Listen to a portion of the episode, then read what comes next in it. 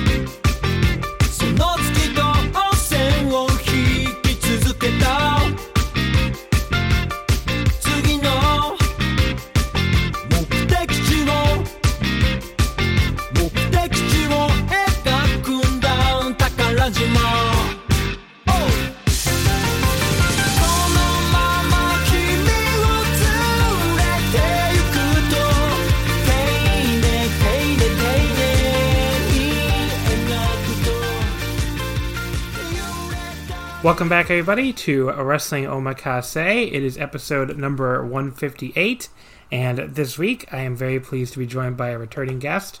Hello, Haley. Hello. Uh, what you've been up to lately, other than sitting in your house like the rest of us, I probably. Uh. well, my normal life is like stay in the house, anyways, so it really hasn't changed too much from the whole, I guess, having to stay inside thing. Just a little bit. Well, I was gonna but, say you, you um, and I, you and I are both Anime Con attendees, so we're we were in the middle of con season, which we would have been going to at least a few cons. Oh yeah. Yeah. Yeah. No, like like uh, the weekend that uh, was an Anime Next was supposed to happen, I felt so like pressed because it like I was looking forward to it for so long, and I was thinking about all the things that I like couldn't do because it, you know, it wasn't there. Yeah. You know. That was the one. The one that was really rough for me was I was supposed to go to Anime Expo this year. So when that weekend came, I was like, oh. uh, "It sucks. What are you gonna do?"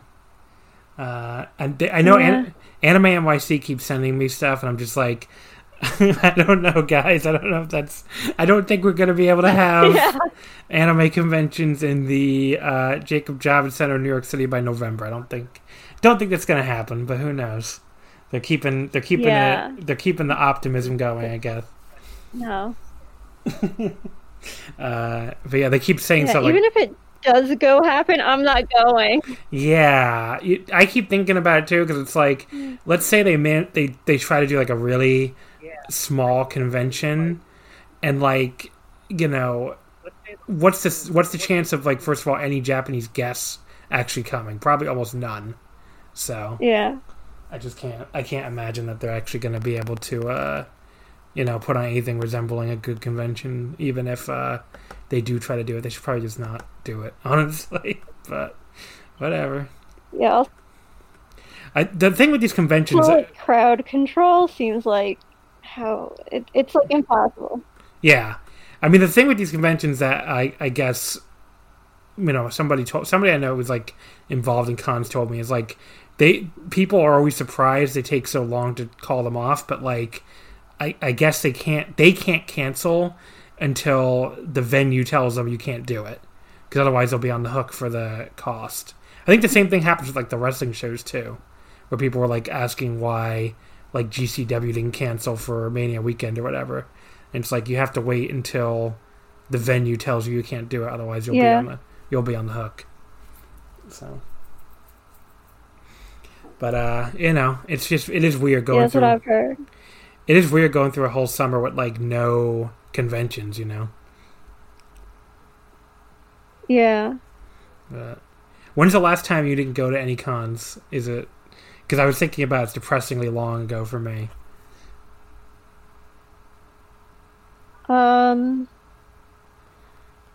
Yeah, I think. Well, with the anime next, because I go to that every year. The last time I didn't go, uh, was before I started going. Like I went my first time when I was 14. So the last time I haven't been I haven't gone to an anime next, I was still in middle school. Yeah, And I'm like 28 now, so So almost as long, yeah. So almost as long as me. The first, the first anime next. I, I for a long time I went to every single anime next since the very first one. Like the first one was in 2002, and you know, like I was really young then. My dad took me, but oh, I- my mom took me to my first one. yeah. So I had I went to I went to every single anime next until 2019 when we missed it because I went to Japan. So now, of course, I can't. I don't have the option to skip it to go to a foreign country anymore. But uh, you know, Yeah. that was the first anime next I ever missed. So like, yeah, like 17 years. It's crazy. But uh, but Yeah. yeah, you know, it's just really weird not going to any cons this year. Like Otakon will be next week, next month. And Yeah. I, I usually would have gone to that, but oh well. Wait, it's going to be next no, no. I mean, it would have been. It, yeah, it was supposed to be. they did Okay, cancel. I was about to say. Yeah. Uh, I mean, at this point, it's like, will there be 2021 cons? Who knows? You know, Yeah, I know. I don't. I don't feel reasonably confident, especially since, like, when you think about it, it's like, uh, you know, Anime Next, June 2021, right? I mean, you basically need things to be mm-hmm. Im- improved, not by June, but like by what? Like, you think they'd have to make a decision by April or by March, maybe. So, like, you need you need the situation to improve, not even by next June, but more like by next March or April. So it could be even tougher. Yeah. I think around probably around March because I know that's like when they first send out if you apply for like Artist Alley, they first send out acceptance le- acceptance letters in March. So like by March they've already had like Artist Alley planned out like where it's supposed to go and everything. So but I'd assume that by then they also have all the dealers and everything. So it's pretty much like probably even before March. Oh wow. Yeah, I mean, I, I can't remember when they called it off this year. I feel like it was like in that March or April zone. Maybe that's why I was thinking March or April. But you're right. Could maybe they decide even earlier. But yeah, I don't know. I hope they have it next year. But I'm not. It's one of those things where I'm not. I'm not like betting on it or anything. So Yeah. uh, it's just very weird. But hey, at least there's wrestling in Japan Yeah. who knows how long that will last given uh the coronavirus is making a little bit of a comeback in Japan it looks like. Yeah. First, there were three shows that we're going to talk about today. The Korakuens in New Japan, DDT in Tokyo Joshi.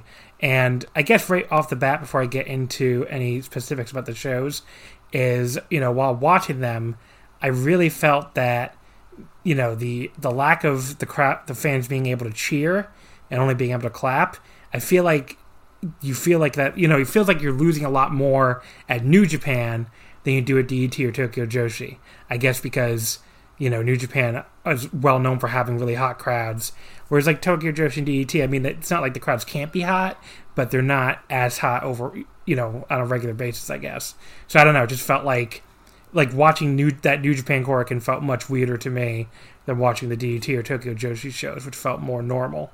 I don't know if you agree though. I agree, but I also think part of it is I guess I don't know, I just noticed this uh when I when I watch Tokyo Joshi in particular, is the wrestlers themselves are a lot louder and they scream a lot more. Well, yeah, that's or like- like yell at each other. Yeah, that's like I mean that's a Joshi thing in general, but especially I guess in Tokyo Joshi, they really they they do scream a lot. So I'm sure that probably Yeah, helps too. but like in DDT as well, I guess because they're they they talk a lot in the ring, so it's like not really as noticeable, Yeah, you know, when there's like not a lot of fan noise. yeah. I mean, I feel like it really stands out in New Japan through Yeah, these first three shows. Like it's really been an adjustment. But you yeah, know. The only th- the, the thing they try to do to cover for it a little bit is the announcers like scream way more. I noticed, which can kind of help, but uh, you know, it's still it is still very weird. yeah. Uh, so let's I guess talk about the first show of the week, which was the New Japan uh, New Japan Road from July 20th at Korakuen Hall. Um, this was New Japan's first Korakuen Hall show uh, since the with fans uh, since their return. The attendance was announced at 482, which they said was the the sellout, which I guess makes sense for about a third capacity. Actually, probably a little under a third. Uh, it didn't look that bad on TV. I don't know. I heard I heard people say Korakuen looked uh, depressing or something before I watched it, so maybe my expectations were very low. But I didn't really think it looked that bad. Uh, you know, it, it can't be full, obviously, but I mean, there were plenty of people visible and stuff. Yeah, I mean, like it looked about how I expected it to. So I guess I didn't feel like it was like. I I mean, like it looked empty, but I expected it to look as empty as it did. So I wasn't really like. Uh, I guess it took. It didn't take long to get used to. Yeah. Because I wasn't like shocked. Right. Uh, so the opening contest was the team of Tenkoji defeating the team of Yota Tsuji and Yuya Uemura in 10:26 when Kojima pinned Uemura with a lariat. Um, this was pretty fun, you know. And Jack's boy Uemura in there with, doing his hard chops on Tenzan. Uh, it just went a little bit longer than you'd expect and had some great action with the young lions just kind of hanging in there at the veterans. And then, um, you know, there was a great you know, right towards the end, uh, Uemura hit like an his awesome double arm clutch belly to belly on Kojima. It was a great near fall, um, right around the ten minute mark, and then Kojima just kind of came right back with a lariat after that, and you know, got the pin. But it was a fun opener. I would go about three and a quarter. Definitely enjoyed it. And if you have any thoughts on this one, um, I didn't catch this one, so yeah, the no, first the but- first two matches you didn't catch, right? I think. Yeah. Okay, so I'll just blow through them really quickly. But it was a fun opener. The second match, not fun at all. An eight-man tag team match: Tomohiro Ishii, Toru Yano, Yoshihashi, and Sho defeating Togi Makabe, Tomoaki Honma, Ryusuke Taguchi, and Gabriel Kidd in 11:59. Yano pinning Kidd with a schoolboy. Uh, so I don't, I don't. The first like observation I had doesn't really doesn't have much to do with this match in particular. Is um, I guess because of the depleted roster, the Hontai Chaos Alliance seems to be off right now. Uh, like Chaos really hasn't been teaming with the main army at all since they, since New Japan came back.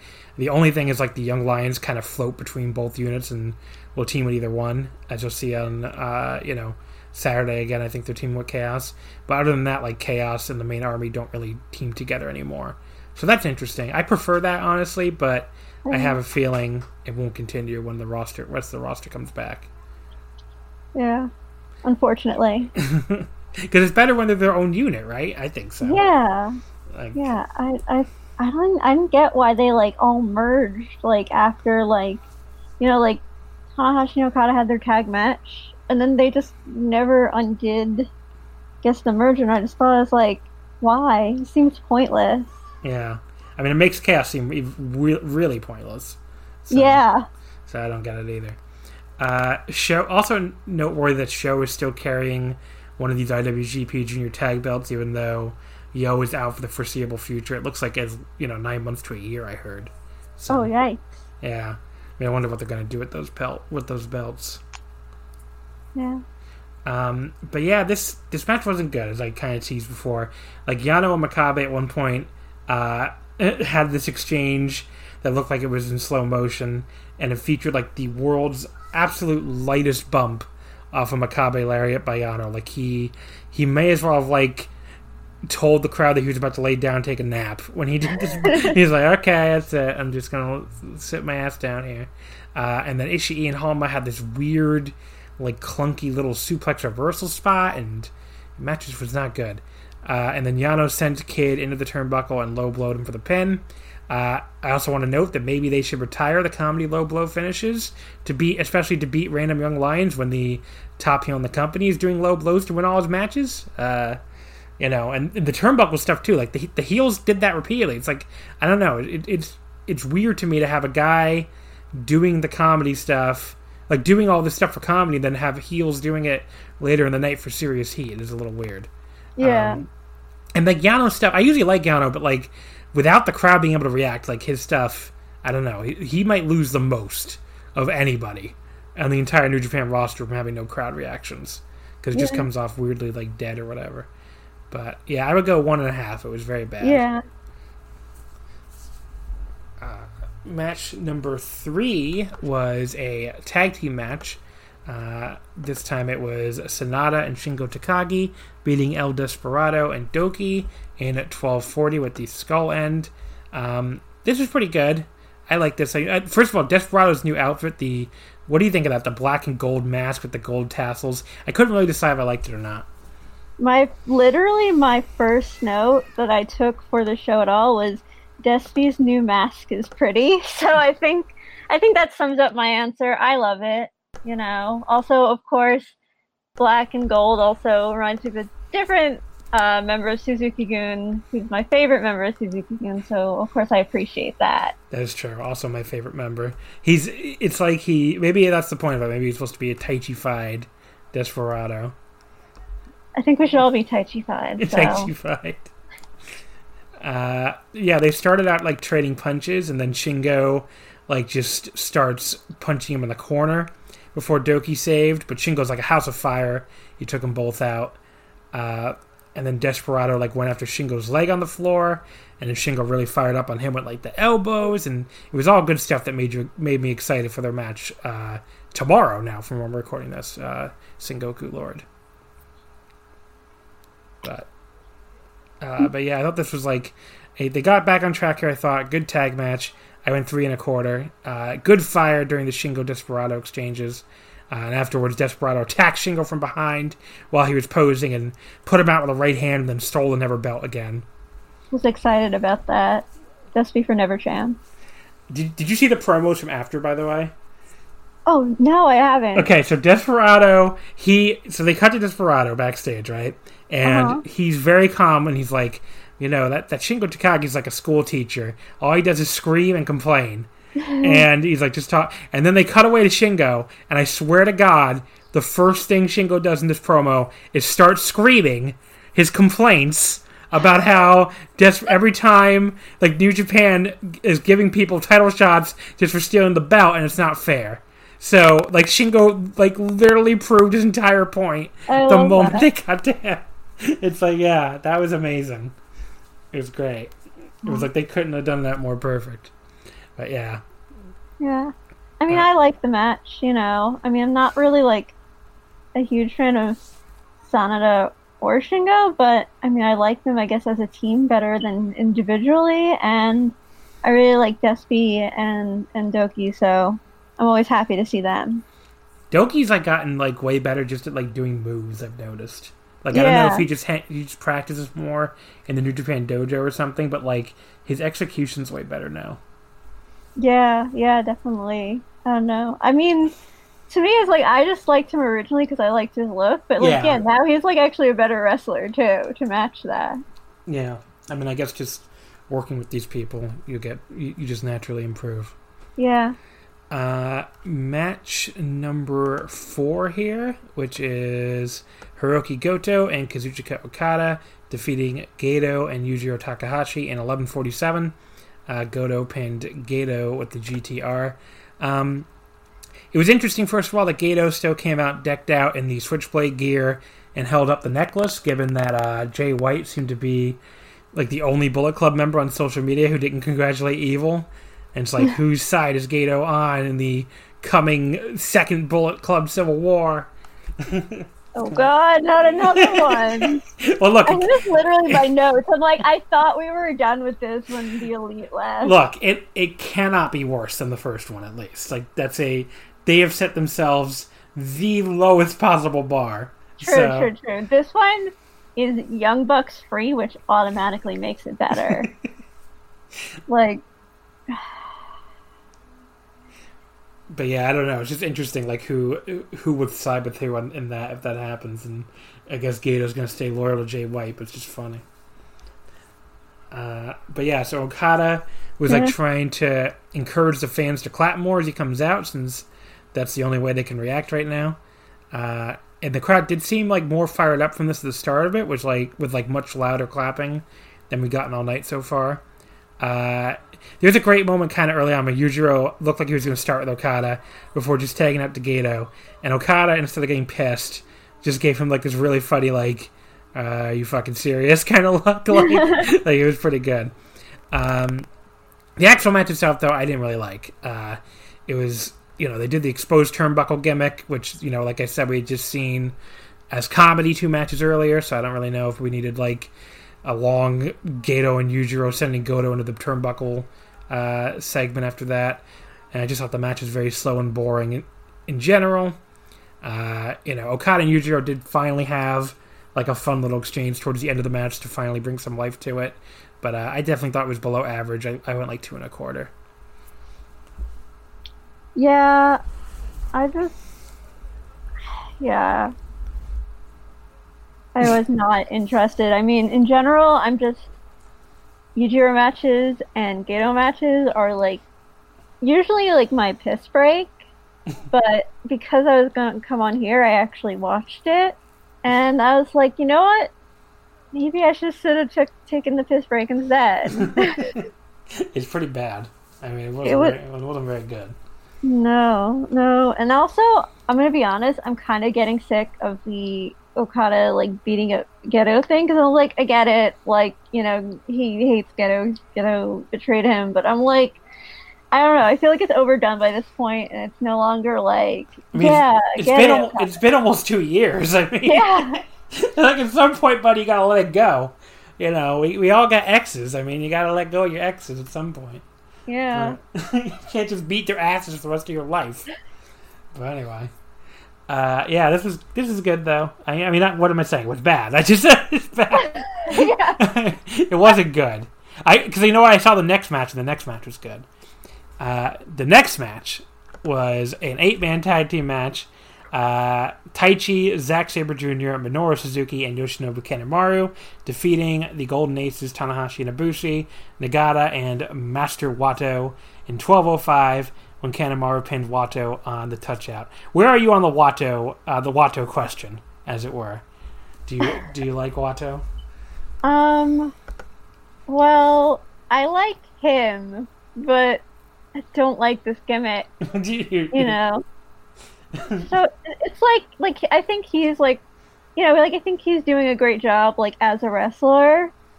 But I'm like, I hate. I, every time I see his gear, I'm like, I, I just, I just want to cry because it's so ugly. He looks like a Smurf. It's I, I think it's great, but like it's like ironically great. Obviously, it's not like it's Like- not seriously.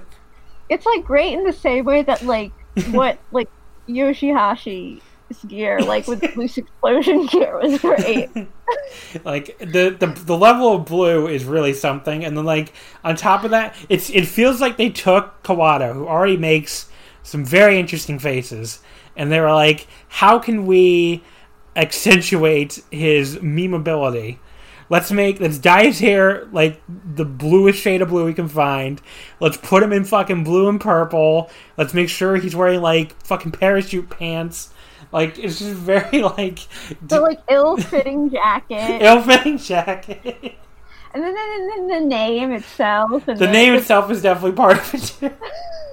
like I can't, I can't. Every time I'm, I haven't said the name out loud because like I know that when I finally do, I'm gonna like. Like I can't bring myself to do it. I'm just gonna Come like groan. Come on. Haley. Come on, Haley. Do it here, live on the air on oh Wrestling God. Omakase. Let's hear it.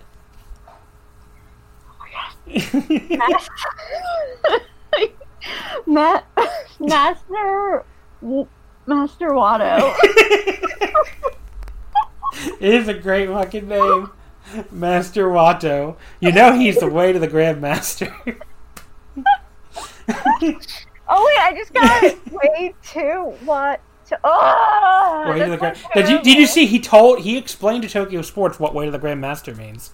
He said like once he way to the Grand Master means once the fans accept him, he'll be the Grand Master, and his first step is to win the IWGP Junior Heavyweight title. So there you go. That's his first step on the way to being the way to the the way to the Grand Master. Oh god. I don't know why winning like the fourth or fifth level title in the company would make you the grandmaster, but I guess I guess in his opinion it would. So I guess there's like levels. Maybe grand isn't like the top level of master. Maybe if there's like like it's grand and then like Super. Brander. Super, super, How about Grandmaster, Supermaster, Ultramaster, and then finally he just becomes Master Master. Master. you have to say it twice. Yeah, he's Yeah. Master Master. Uh, yeah, so he gets his own entrance here because he is the way to the Grandmaster, and Tenzan is with him. Or he is not. Okay, he explained it. Like I said, he is not the way the Grandmaster. This was a question. It was like, is he the way of the Grandmaster, or is he trying to find the way of the Grandmaster? And apparently, he is trying to find the way of the Grandmaster. So that's what's going on. Okay. Uh, Taichi came out singing along with the IWGP tag belt dangling from his crotch as I God. that. I was dying. I'm like, Tai Tai Chi. Taichi's always so extra, and I really appreciate it every single time I see him. He's so awesome. I, he's one of those guys, and I, I've ranted about this on the show a million times. But like the people who don't like him, like just must not. They they, they, just must not like fun. Like I don't Yeah, really exactly. know. I don't really get like what is there not to like about him. I don't understand. But anyway. Uh, so he has a belt dangling from his crotch, and it's so great. And then the rest of Suzuki Gun just like silently comes out behind him. So if anyone is under the misconception that Taichi is the star of this team, Taichi is number one and Zack is number two. They're coming out to Taichi's music, right? Yeah. exactly. I mean, Taichi is even like above Suzuki at this point. I'm pretty sure. I'm pretty sure it's really Taichi Gun at this point. Taichi Gun, indeed. Uh, but yeah, so Kanemaru grabs Wato by the hair right after the right after he gets in the ring, uh, and then Taichi was doing the song for so long after they've all been introduced, which makes you think they won't jump them. And then of course he called the song off and they immediately jumped them. It was very, it was really funny. I love it. Uh, Nagata and Suzuki start off with this big slugfest. Uh, Ibushi came in and ran wild with a big high kick on Taichi, a standing Rana on Zack, and a standing shooting star press on Taichi. So that was really cool. And then Taichi and Ibushi like they traded leg kicks, and then Taichi countered with this uh, back kick to the gut. Ibushi came back with his own, but then Taichi put him down with a dangerous backdrop, which Kota Ibushi, being Kota Ibushi, took right on his head, of course. So Yeah. that's just pretty much that's pretty much everything he does. Uh, Yeah, that's that's. I mean, that's why I love him. He just has to do everything in the stupidest way possible. He's like a random Korakuen with 400 people here. That's right, buddy. Put me right on my dome. I, I'll never forget that fucking. I mean, you and I were both there. That Fighting Spirit Unleashed show in New York. The main event of this tag match. And Evil with his fucking finisher that normally you could just take on your back. And Code is like, okay, on my neck. Yeah, right just on my neck. That's where that's where I land on my neck. it's like, and Naito did the same thing on fucking uh this last weekend too. it's of like course, these- of it's course. these- Like they're they're in competition to see who can fuck up their neck more. It's like it is really something. Uh, I like the announcer going. I don't know if you caught this when they both tagged in. The announcer just goes, "Master Wato versus Heel Master." it was like I was like fucking crying.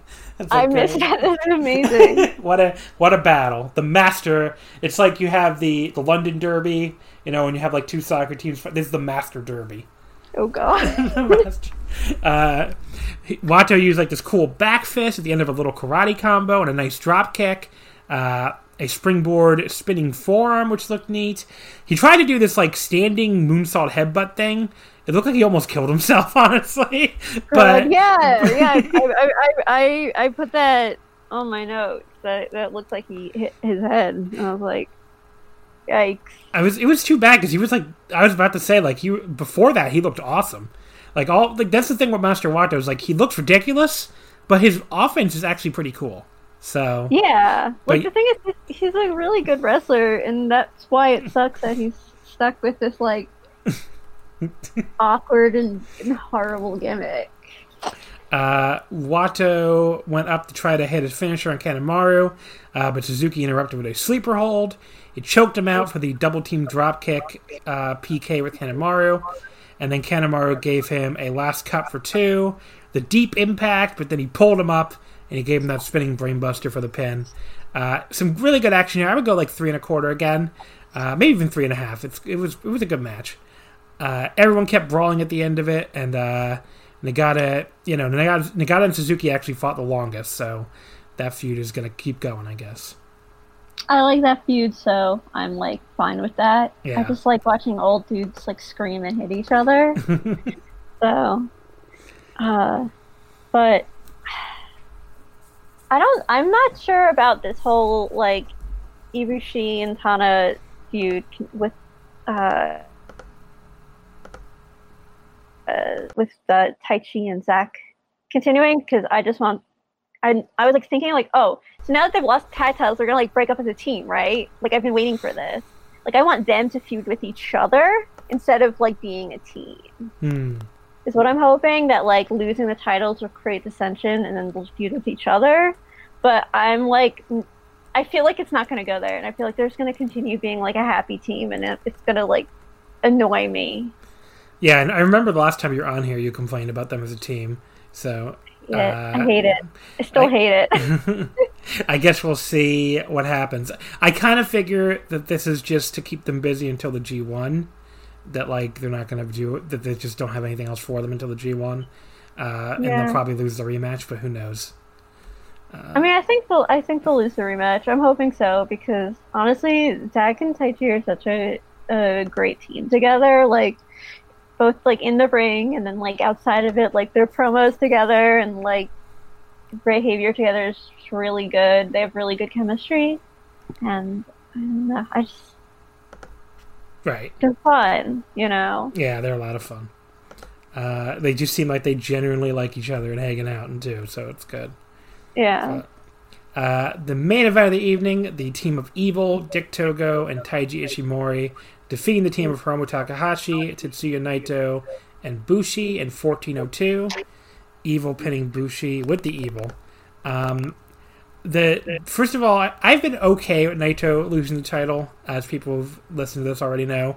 But his entrance video still being that like bottom of the ninth two X revival thing is a little depressing when he never walks out with the double belt. They should have given him a new video. Uh, but what are you gonna do? The fact that they haven't given him a new video adds to my theory that I think he's gonna win the belt back. But anyway, um, Hiromu comes out walking like very slowly and weirdly, with his jacket pulled all the way up for a reason. We'll soon find out. Um, and then you can see some fans wearing Bullet Club merch and holding up towels and stuff as Evil's theme hit, mixed in with the Lij fans. So that was kind of interesting. I don't, I don't know if they're normally Bullet Club fans or if they've like followed Evil over, but who knows? Um, and it looks like Evil has already ditched the skirt from Dominion for like these long tights. Uh, I I wonder if the skirt thing that he was wearing at Dominion might just be like his big match attire, and we'll see it again at Sengoku Lord. Because I actually like the skirt. I don't know where you. Yeah, from. I really like it. Yeah. I think it looks cool. I mean, I'm all for like guys wearing skirts in general. You know, um, I think that it should it should happen more, and I think like it, it's like a cool like battle skirt or something. I Yeah. think that's amazing. Uh, Togo, of course, just came out wearing a beret, and he was announced as the Spoiler, which I like. That it's a good heel name. It's Yeah. like, it's like he's an a- basically what I'm supposed to be calling like the asshole. You know, it's like uh, Evil stares at Hiromu like in the corner, who still looked all weird, and then he shot a little grin at Naito too before he held up the double titles, which I liked because he was basically like, "Look what I got," which I thought was Yeah. kind of funny. Uh, Hiromu like stared down Evil. He pulled down his jacket to reveal a Bullet Club shirt. Now, I don't know about you. I did not fall for this. I was I like, did. "Oh, you did really?" Well, I like I half did because I was like I was kind of like so traumatized by what happened with Evil that I was like willing I like was willing to buy into it. Like I didn't like fully buy into it. I was like, oh god, if this this better not be true, this better not be true. But I was like already reacting to it as if it was really happening. So it's like as tell my logically I knew that this was probably gonna not happen, but emotionally I was like freaking out. Uh, and this got people to yell for the first time all night, even though they're not supposed to. So people were fired up about this. Uh, Hiromu points a finger gun at Evil. Then he points at Naito and Bushi. Naito did a great job here of being like, "What the fuck, man?" Like I thought it was like his reaction was great. It's just like, like what are you doing? Like that kind of reaction without being like super over the top about it. Uh, but it's a trick because they all jump the Bullet Club trio, and Hiromu tears off the Bullet Club shirt and chokes Evil with it. Chokes Evil out with it ringside, which the crowd definitely appreciated. Uh, and then the three Lij members stomp the crap out of poor Taiji Ishimori and do their fist pose together. So they're back on the same page. Uh, but yeah, this was that, that. I like that little angle. I thought it was cool. Yeah. Uh, it was a cool little thing. Uh, yeah. Naito, he tried to suddenly go after Evil on the apron, but Evil was like ready for him and uh, hung him up on the top rope. And they tossed him into the railing all over ringside. Did the same with Hiromu as well. Uh, you know, he nails Bushi, so he basically like lays out all three guys on his own, and he looks pretty badass doing it. Which this uh, this I liked, and then he especially like he started like no selling Hiromu's chops and just like choking him on the railing. And I like this idea of like we're basically trying to show that Evil's a very different kind of heel because I, I like Jay White, but Jay White is you know this like sleaze ball, this like you know opportunist who like kind of slimes in and out, and like you yeah. know just takes advantage. Whereas like evil is more like a bully, right? That's that's the vibe I got from here. Is like you know I can cheat and I will cheat because I'm you know my name is evil. It kind of kind of is all right there. But like you know in the meantime I'm also still like this big badass guy and I'll just beat your ass down. So it's a very different kind of heel. So I like that. Yeah, uh, I, I appreciate it too. I really like heels who like that's that's like my type too. Who like are just like extra vicious and like don't care about like hurting people and like love to beat people up rather than like the like sleazy kind of Jay White type. Like I like more like you know like the Minoru Suzuki type, like the really sadistic heels, or like yeah like Evil's type, like you know who will like bully someone and just like beat the shit out of them because they know they can. Yeah. So I thought Evil had great, like, showed great presence here. I mean, he he didn't do a ton in this match after that opening part, where I guess they're, they're you know they want to save most of it for Sengoku Lord, but you know I thought he looked good. Yeah. Uh, Dick Togo, I thought I just had to note that his Bullet Club skull types look cool as hell. Those like red mixed in there with the silver, I thought looked cool. Yeah. Uh, and then Naito and Togo got paired off a little bit, and Naito got him in this like hang- high angle Boston Crab. But Evil came in to break it up. Naito like ignored his boots, which I thought was funny. So he yeah, just like that. he just like raked his eyes instead to finally break it out, break it up. But Naito came up back with a Enziguri. He tagged out to Hiromu. Uh, Hiromu actually had control for a little bit until Evil came back by pulling his hair because he's a very, very mean man. Uh, mm-hmm. But Togo and Ishimori hit the ring to stomp him out. Uh, you know, stomped out Hiromu and gave Evil the advantage. Uh, they also sent him in the exposed turnbuckle, which I have to note is the third time they've exposed the turnbuckle on a six match show. They should consider putting a lock on that damn thing. Like okay. Jesus. Uh, Bushi tags in, and this this was my highlight of the match. I know this pissed some people off, but first of all, uh, okay, I'll just say what happens and I'll explain. So Bushi tags in. He gets some offense on Evil. He gets a top rope missile drop kick, and he takes out both to- Dick Togo and Ishimori by himself, and then hits Evil to Tope, Tope to the floor. And I just wrote down Bushi mode in all caps, like he's just going nuts on all three. Uh, he goes to the MX on Evil, but Evil got out of the way, uh, and then Bushi got taken out by a knee attack from Ishimori, uh, who then went and gave Naito a backcracker as well. Um, he there's a great moment where like Ishimori did like a little dosey do with uh, with Hiromu and tossed him right into Evil for this huge lariat. That was awesome. Probably yeah. the coolest spot of the entire match. Uh, and then Togo choked Bushi out with that weird fucking cord thing, whatever the hell it is. They use it Dominion while Ishimori distracted the referee, and Evil hit the Evil on him for the pin. Uh, okay, so first of all, people who complain about Evil selling for Bushi. I mean, Bushi is not fucking. People acting like Bushi's Hornswoggle or something. He's a former junior champion. I mean, like he's he can get offense on the on the champ. Yeah, so it's that, ridiculous. And honestly, people need to stand Bushi. it's like so it's so mean to Bushi. It's like act like he's a jobber. It's not that bad. I mean, he's the lost post for his unit. It's not like you, you can't sell for him for two seconds. And second of all, it's like, have you ever seen a New Japan multi-man tag? Like, this is literally what that's what they do every time. The guy who's gonna get pinned fucking runs gets to run wild on everybody at the end. I mean, it's very standard. So I don't like that was one of the weirder complaints I read online. I was like, what are people talking about? Anyway, uh, I like.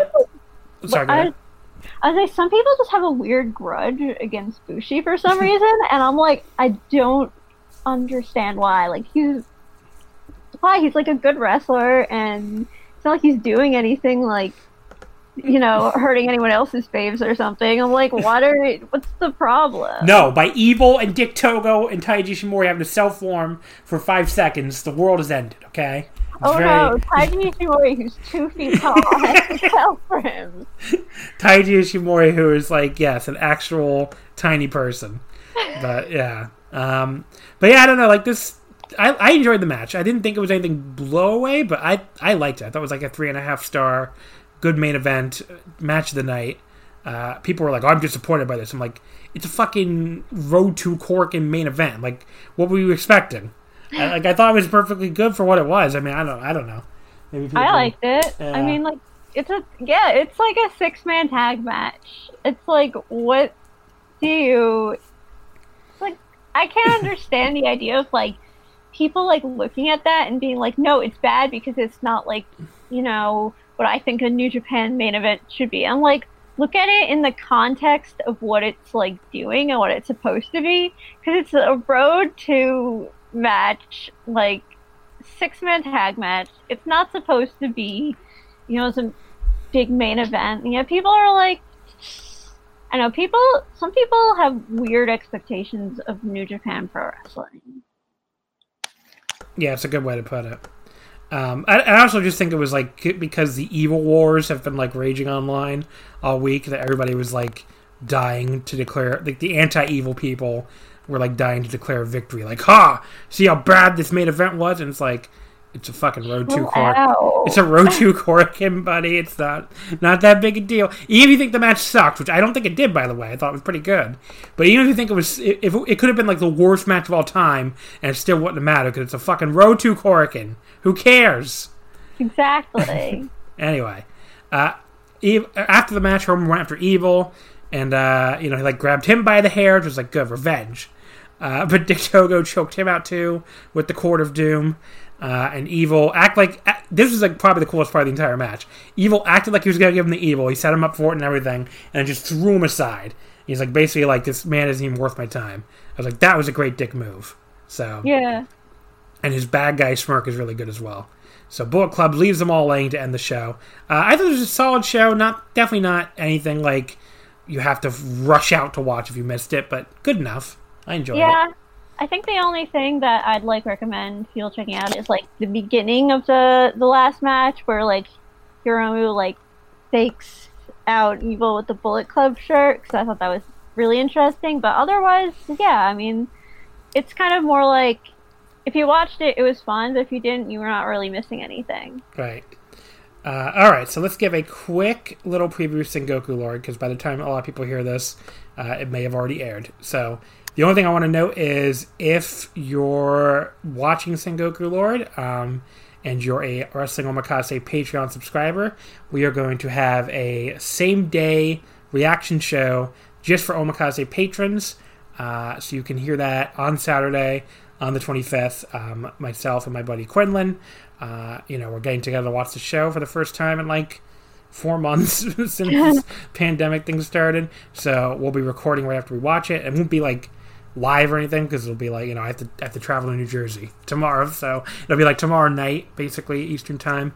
But it'll go up on the Patreon, so definitely look out for that.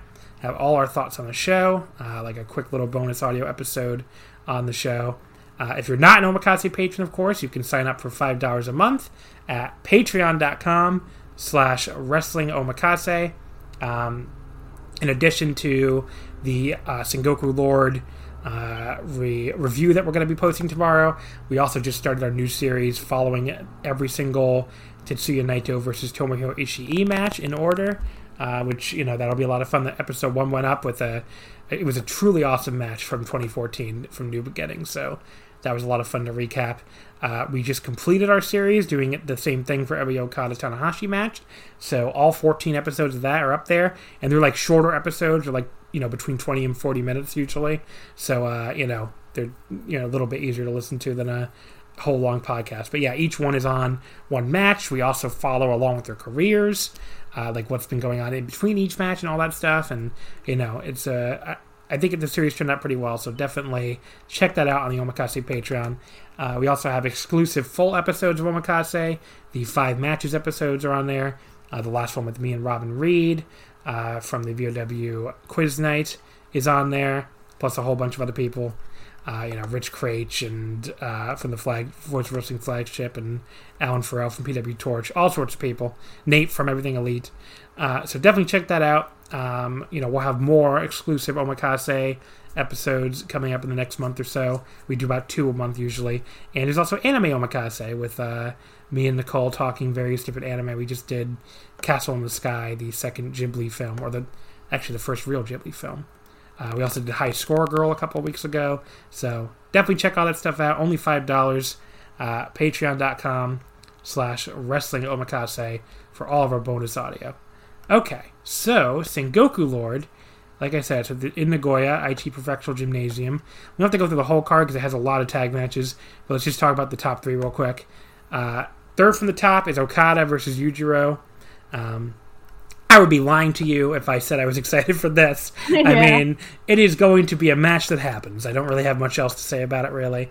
Uh, like to, I, when I wrote the Voice of Wrestling preview, like almost all of what I wrote was just basically like what's going to happen with Okada because I think that's the only interesting thing here is like, I mean, the nightmare scenario for me, for for or to me for what the the evil reign could turn out with turn out as, I guess, is like if Okada wins clean here and then waltzes out at the end of the night and challenges Evil after Evil retains against Hiromu and then beats him. It's like if the Evil reign was just a way to get the belts back from Naito to Okada uh, very quickly, you know, without having Okada beat Naito, then I'll, I'll be pretty pissed, honestly. I think Yeah. I'm kind of over Okada as champion after that reign last year. Um, but I don't think that's going to happen, if in large part because of the. Uh, I'm not as worried about it anymore because I don't know if you saw that Tokyo Sports interview Okada did, but he basically was like. He, he basically said he has no interest in challenging for the belts right now. He did a lot of work shooty comments about how he thinks the belts are only worth half as much each since they became the double crown, and he, he doesn't find the LIJ Bullet Club thing interesting and all this other crap. So I think basically what he's trying to say is, uh, y- you know, the I, I think he's setting up basically that he's not going to be in the title picture for at least the foreseeable future. I think he's going to stay out of it, probably win the G1, and go from there. But I don't think he's going to come out the end of the night and challenge. Thankfully, but I don't know. Do you Yeah. do you feel any differently? Um, I I'm not sure. I don't I don't know honestly. Um, I mean, definitely not a match that I'm looking forward to watching. It's probably a match gonna spend like half of it on my phone. Uh, so I mean, there's that. But as for him challenging, I know. I could kind of see New Japan doing it because they they do like kind of when they do not when they're not sure what to do, they like default to Okada. But at the same time, yeah, if Okada is like, I guess saying that type of stuff, either he's like purposely faking us out, or he means it, and he's. But I don't know if the New Japan office is going to be like, yeah, Okada, you're right, you shouldn't go for the title. So I don't know. Yeah, I don't know. So I guess we'll say. Um, you know, I just figured the Tokyo Sports thing was probably him working an angle, but I don't know. It's like, it could have been. Maybe it wasn't. Who knows? Um, the big thing to me then, if you know, if Okada is not going for the title, you know, will something happen here to occupy his time until the G1? Because I, I I assume he is not feuding with fucking Yujiro from now until October. I, I doubt it. So, um, you know, I think you could see. I think a lot of things are on the table here. Like something's going to happen. Um, one, number one, did Jay White find a way into the country? Because he posted that weird picture uh, Instagram with him looking out a plane window with the date of Sengoku Lord. I think if they did find a way to get Jay White into the country, then uh, he's probably almost certainly returning here and attacking Okada, since I assume you know he, they were supposed to feud this year, given they were going to be in the first round of the New Japan Cup. So Yeah. I think that's possibility number one. If they can't get White into the country, possibility two is another debuting wrestler like Dick Togo shows up to call probably not to cost Okada the match. I don't think Yujiro is pinning Okada. I think it'll probably be a DQ if anything or a post match attack. But I don't know who that could be. It could be anybody. But you know maybe somebody some other like uh, you know, emergency freelancer to uh, help fill some time here, since especially since the roster is kind of tiny right now. Or possibility three, maybe somebody turns on Okada and joins Bullet Club. I think Hirooki Goto would be a good candidate for that, but just because he could use something to do. Yeah. But yeah, I guess we'll see what happens. Uh, but yeah, the semi-main event, Shingo against Desperado. I'm really excited for this match. I don't think Desperado has any chance to win, but maybe they'll surprise me. I'm hoping I'm hoping for the surprise. Um, I'm not a huge Shingo fan, but I, I really love Despy, and I think he's underappreciated by the New Japan office, even though the fans clearly appreciate him quite a bit. So of course, like I'm holding on to that like like zero point zero zero zero zero one chance of him winning, even though it's like it's not gonna happen. But I, I'm gonna like maybe if I believe hard enough, it will. but I think it should be a really good match. Um, I think that the two of them have kind of styles and personalities that will, uh, I guess, clash in a way that's like interesting and not like weird. I guess sometimes like if people are too different, I guess it can be a bit uh, awkward. But they're like different in a way that I think they kind of complement each other a bit. So I'm looking forward to it. Yeah, I totally agree. I think they're gonna. I think this match is gonna really be good. I have very little worry about that. Yeah. Uh, it's Shingo's third attempt at defense, by the way. And the main event is for the IWGP Heavyweight and IWGP Intercontinental Double Title match. Evil defending against Hiromu Takahashi in his first defense for both belts. I have a weird theory that they took the belt off, belts off of Naito just because they got tired of having to write uh, first defense for heavyweight, second defense for Intercontinental, or second defense for heavyweight, third defense for Intercontinental. Because remember, Naito, when he won, beat Okada, that was his first defense for the IC, and then every defense after that was like the IC was one ahead of the heavyweight. And now they can just write first defense for both the belts. So if they're gonna keep them together, then maybe it was just like, uh, you know, we have to end this Naito reign. We can't keep writing uh, different defense numbers for each belt. It's confusing. But I don't know. I'm, I'm, I'm half kidding anyway, but I'm sure they, they liked it. It definitely looks a lot cleaner on the on the website. Yeah. Uh, but anyway, so Evil versus Hiromu. Um, I I really like. I tweeted this out before, and I I don't really give a fuck what like you, the listener, think about Evil. If you're not excited for Hiromu Takahashi's first IWGP title challenge, if you don't think he's going to come through, I don't know what to tell you. I really have zero doubt that this match won't be awesome. Uh, I'm like, I'm like, I think it's gonna be amazing, but I'm also like not really emotionally prepared for it because like with Evil and Hiromu, it's not just like Lij, but like also like they were young lions together and they were like good friends when they were young lions, and now it's like they're on opposite sides and like Evil's betrayed him and they're gonna fight over like the top belt in New Japan and like the main event, and it's it's just it's a lot uh, to take in, but I think the match itself is going to live up to all of that kind of emotional and I guess background information. Yeah, and it's like it, it I mean evil like going on social media and saying he's gonna break his neck again is not exactly uh it's not light stuff here. Yeah, not at all. Like there's definitely a lot of uh a lot of hatred and anger going on here. Yeah. So I guess we'll see what happens, but I, I mean, I just can't. I, I think the match is going to be awesome.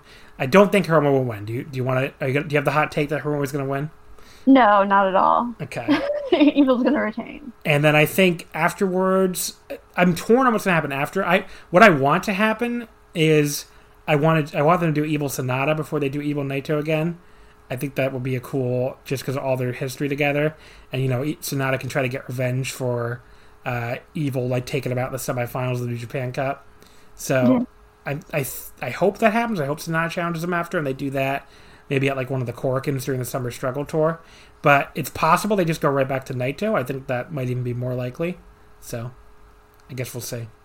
I I think I'd rather see yeah Sanada because I don't really like the whole like belts being like tossed around like a hot potato, so I'd like to see at least Evil get like a little bit more of a reign before like Naito takes the title back. So yeah, I think I think Sanada would be a a fitting challenge.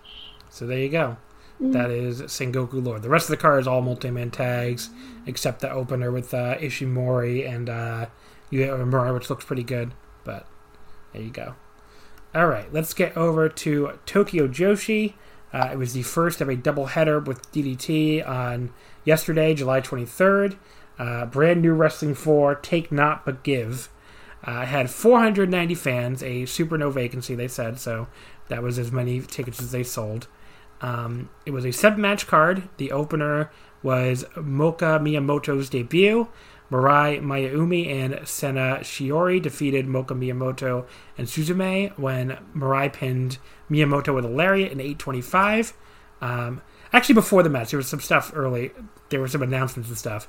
Um, before I actually get to that match, I guess I I thought it was really funny when Namba did that Konichiwa thing. She does the start of the show, you know, basically just says good afternoon, and then held the pose for everyone to yell back to her. And I'm like, but wait a second, they're not supposed to be yelling. So like, why did you have everybody? And then right after that, she tells them no loud cheering.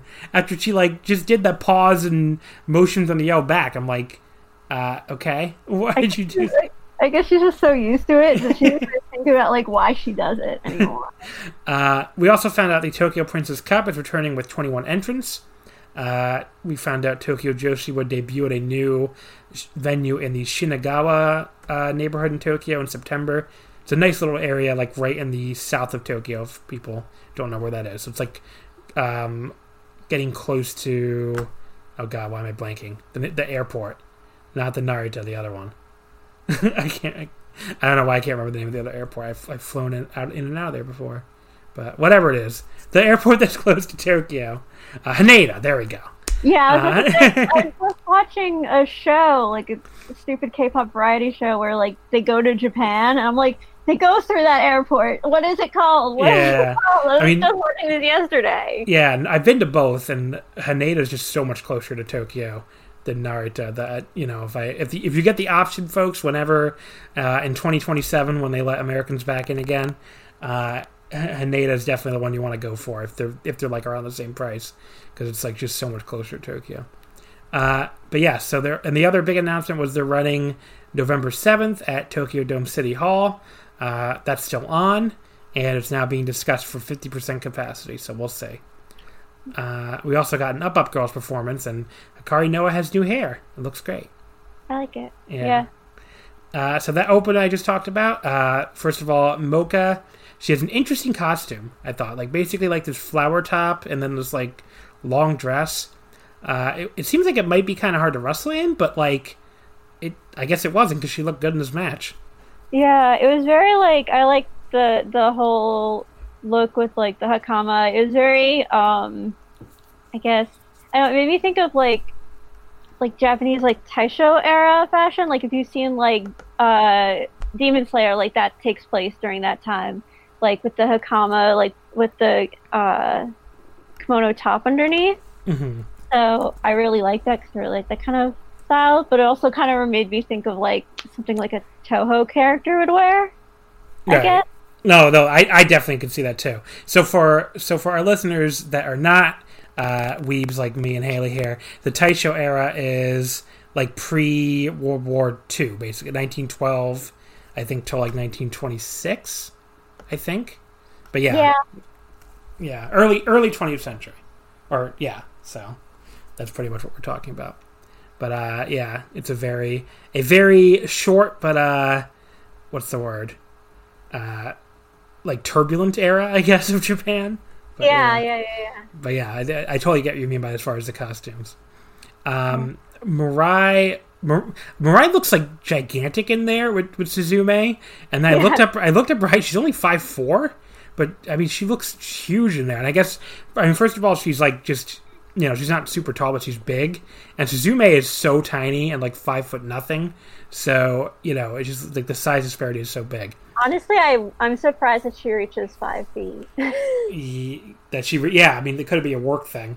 Uh, I, I mean, look, they, they claim Adam Cole is six foot zero, so it couldn't be any worse. That's always funny. Uh, and I like it when Mirai uses like her legit judo throws, like she did on she did on Suzume pretty early. Yeah. Uh, and she got to show off her power, slamming Suzume around and hitting this big lariat in the corner. Uh, but Suzume countered a second lariat attempt with a facebuster and tied to Moka. But uh, Mirai managed to finish Moka with a really cool kneeling lariat. Uh, it was a fun opener. I would go about three stars. It was it was a showcase match for Mirai, uh, which doesn't really surprise me because uh, first of all, Mirai is really good. Like f- especially for her experience level. Like every time I see her, she blows me away. She's Yeah. just like she looks. She's so good already. Uh, you know, and Moka's a. I mean, Moka is a. I keep calling her Moko. I'm sorry. Moka is like a you know rookie, so she's not.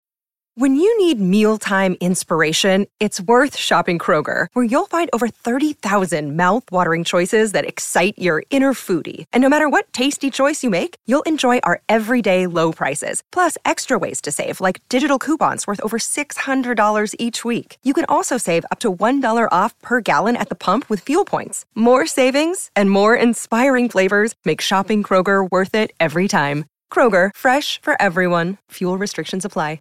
Not gonna even though it's her debut match i'm not surprised she wasn't really the focus of the match so Yeah. I mean, I think she did a good job though. Um, sometimes like if it's a debut match, they can seem like super awkward, but she wasn't really awkward at all. You know, she's not like great or anything yet, but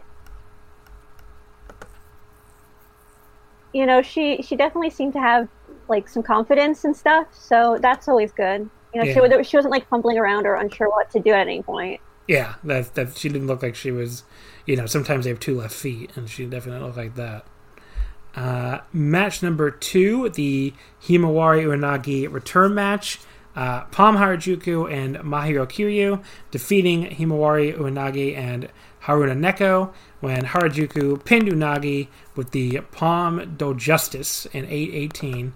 Um, so Unagi has new gear and a new theme song. The new gear looks fucking awesome. I love it. It's so good. Uh, it's like when they post the DDT English. I was watching the show live, by the way, because this aired. Uh, it was like noon Japan time on Friday because they they had off from work or something. Oh no, New Japan time on Thursday because I think it's Marine Day or something. Because this was supposed to be when the Olympics start originally, back before uh, you know the world ended. So you know, I think they they moved Marine Day so that people would have off the, for the weekend of the Olympics. But yeah. Um, anyway, so like I was watching the show live. It was noon on Thursday, like 11 p.m. Eastern, Wednesday night. You know, over here in the U.S. And the DDT English account tweeted out this picture of her, um, you know, like with this new attire, and it's like, holy crap, how is this the same lady? I mean, it was such a glow up. yeah. So, hat tip to Unagi here because she looked great. Um, I, I really like Mahiro. I've said this a million times on this podcast, but I really just think she's good and want her to do well. So, I have to throw that out there. Yeah, Uh, no, I like her too. So And then at one point, she grabbed poor Neko by the tail, which I'm like, that's always they always do that, and it's like that's so mean. She's a, you know how painful that would be for an actual cat. it's like don't Yeah. do. What I love, like, I love that, like, you know, with the whole goofiness of, you know, Tokyo Joshi, that it's they just treat it like, yeah, it's her tail. Like, there, there's no like wink, wink. It's not really her tail. They just treat it straight up as that, and I love it. Yeah, it's like yeah, she has a tail. What are you gonna do? Uh, I mean, look. Uh, Unagi then chokes Pom in the corner with her snake mouth boots. I mean, her boots have mouths on them. it's like because she's a snake. Uh, and then she gave her the I can only describe this as boob window attack to the face. Because she like just shoved her fucking chest into her face. It was uh, it was a lot. You know, you know, Unagi's uh, very extra, I guess. Yeah. Um, but yeah, I was a little surprised to see Unagi get pinned in her return match. Uh, you know, it was okay. I would say some fun comedy, but I would go like two and a half. Yeah, I mean, that was it basically for me. I was just happy to see that, you know, he was back, and I think she did a really good job, you know, coming back, you know, very strongly and very energetically. Um, but, you know, it wasn't really anything like, you know, major or anything, you know. Right. Normal, normal undercard match. Uh, match number three: Hikari Noa defeating Raku in 724 with a Nur- uh, with an Uranage. Um, the Up Up girls explode here. Uh, this is pretty fun. I thought Raku Raku did like a really cool flip senton. She's you know it's like almost she's like evolving the uh, I think it's called the Goodnight Express right or something. And like Yeah, the Oyasumi Express. Yeah. yeah, and like before, I, now she does like a flip before she does it, which is kind of cool. Um, and then during this match, though, like my my biggest note here was again the DDT English account, which uh, I should plug like I always do when we talk DDT and that. Let's say I can I never forget the exact uh, like location of the at or whatever. It's like DDT Pro underscore ENG, I think. Yes, it is. Yeah. Okay. DDT Pro underscore ENG. Uh, who they always do an awesome job. I always plug them when we talk DDT and Tokyo Joshi, which we haven't in a while. So, uh, but yeah, during this account, he tweeted that Marika Kobashi was at ringside, and like oh yeah, they showed her there. the picture. Yeah, and like I, uh, she was like one of my favorites uh, last year before she, especially in 2018. Actually, like she was in all these awesome tag matches. So uh, you know, she she hasn't wrestled since May of 2019 because she you know she was wrestling like from when she was like 16, 17, and then she took uh, some time off to go do like college studies basically to, to focus on her studies. So you know, but she's if she's at ringside and she's training to come back, that, that's awesome because I, you know, I really thought she was awesome. So hopefully she is going to return soon. Yeah, I'm excited about that. It's exciting to see her. Uh, Raku did a sling blade, but Hikari came back with this kind of awkward looking counter clothesline, but then hit the Uranage, and the Uranage looked good. Uh, I thought that was a fun little singles match. I went three stars on it. Yeah, I mean, I thought it was fun. I I just I always you know enjoy watching Raku. She always puts a big smile on my face. You know, Mhm. she, you know, it's really also like exciting, I guess, to see how far like all the all three of the up up girls have come. You know, like when they you know, I remember. I guess when I got into it, it was kind of like, uh, what was it? It was, I guess, about maybe a couple months before like they changed their like whole uh, images to individual ones Mhm. back when they were like they all had the matching outfits and so like, i remember seeing them then and being like oh like they're cute you know they're they're they're trying their best and now it's like you know they're all three of them are like really really great and you know it's it's nice to see them evolve Uh, match number four. This was the one I was really looking forward to. Mina Shirakawa defeating Yuki Kamifuku with the GSS in 820. Uh, you know, this is the big story here. Obviously, these two are normally partners, but basically, Mina got jealous of Kamiyu's uh, recent singles opportunities and wanted to prove herself. So here we are. Uh, Mina had new gear, which was very pink to match her hair. Again, I thought it looked great. i loved it Yeah. i always love her gear she always she i mean like i love sparkly pink things so everything she wears to me is like incredible 10 out of 10 you know uh Kamiyu like dismissively like knocked Mina away with her hand when like Mina was grabbing her legs off the ropes, which I thought was pretty cool. Basically, like you're not on my level. Uh, but Mina like came back with this like cool like lucha style arm drag, uh, springing off the ropes, which is a good little comeback. Uh, but then Kamiyu like really worked over Mina. She's like punishing her with this leg hold and even like grabbing at her hair in it. I thought Kamiyu was great. Like she, you're so used to Yuki being like the newer wrestler in a match, right? That like seeing her as like the more experienced one and like basically being the bully was like very interesting and very cool. So Yeah, I was like really surprised at how vicious she got, but I thought she did like uh, a pretty pretty great job. Like I was like, it was definitely a new side of her, but Yeah. I liked it. Uh, Mina like got a little bit of a comeback before Kamiyu absolutely like destroys her with a big boot. Like really drove her into the mat, which looked again looked very vicious, like you said. Um, you know, and like I said, I, it, it's fun watching. I mean, one of the great things about Tokyo Joshi is you get to watch these girls like come along, you know, and like Yuki, much like Saki Akai when she, they both started, like you know, like they they went around like deer on ice, basically. like they didn't really know how to use their height, and now like Yuki has figured it out, and she's like really just a lot more graceful in there, and just uses her you know legs a lot better. Like especially when she Yeah. gets towards those big boots, it's like pretty. She's pretty good at them now. Uh, Mina hit this like back fist style slap, and then some kind of like wacky facebuster thing. I guess that's the finisher. It, that could have looked better. Uh, Yeah. But, but the match overall was still really fun, though. I went like three and a half.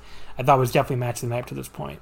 So Yeah, I I really liked it. You know, I really like I really loved their friendship, so I was really interested in seeing where the match would go. Like, you know, how it would how like, you know, the relationship would play into it. And I think one thing I thought was interesting was how vicious Kamiyu was, like kind of like she's at one on one hand kind of like annoyed by Mina, like trying to like I guess step up, but at the same time I guess showing a lot of respect and that she didn't hold back on her, which I thought was you know an interesting uh, part of their dynamic. And then at the end, of course, like they're all like crying and hugging, and I was like.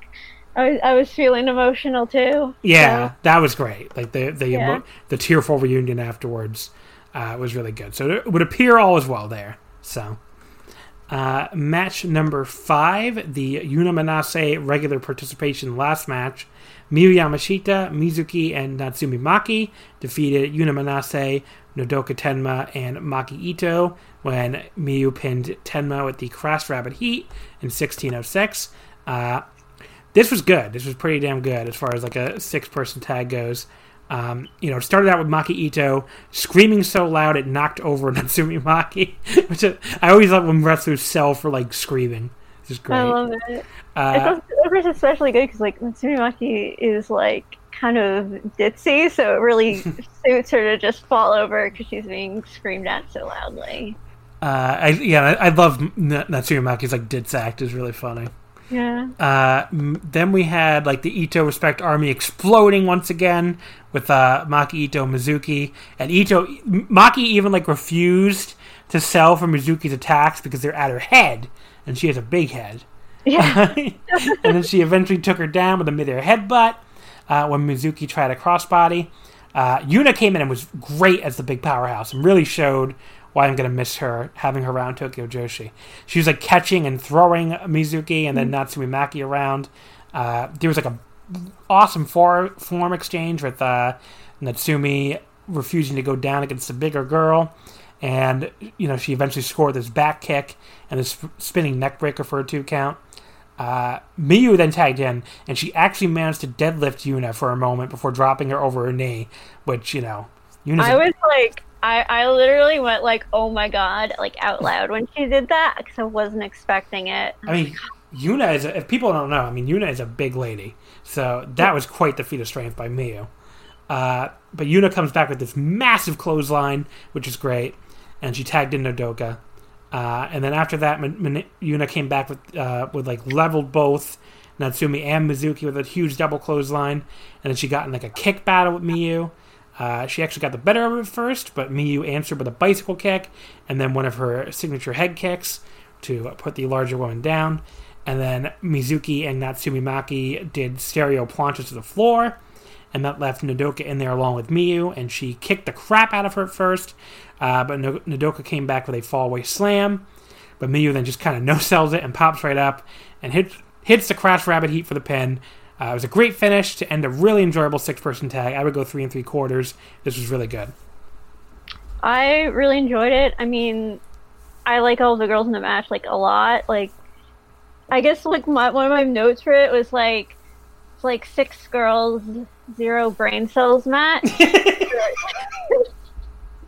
Because they're all just doing like the stupidest shit to each other, but I love that. Like they're just you know they all they know is you know scream and punch, and that's all you need. So And Natsumi, Natsumi and, and uh, Miyu at least are like certified dum dums. I they're remember, remember that that fucking uh, that episode of the night where they were doing all the quiz stuff, and like those are the two those, those are the two worst ones I think. Yeah, yeah, no, they were they were definitely like I was like, Are you guys okay? How do you function in real life? That's Natsumi Maki especially. It was like Yeah. it was like I hope you're exaggerating this girl because my god, it was something. It's so funny though. She's so funny. Yeah.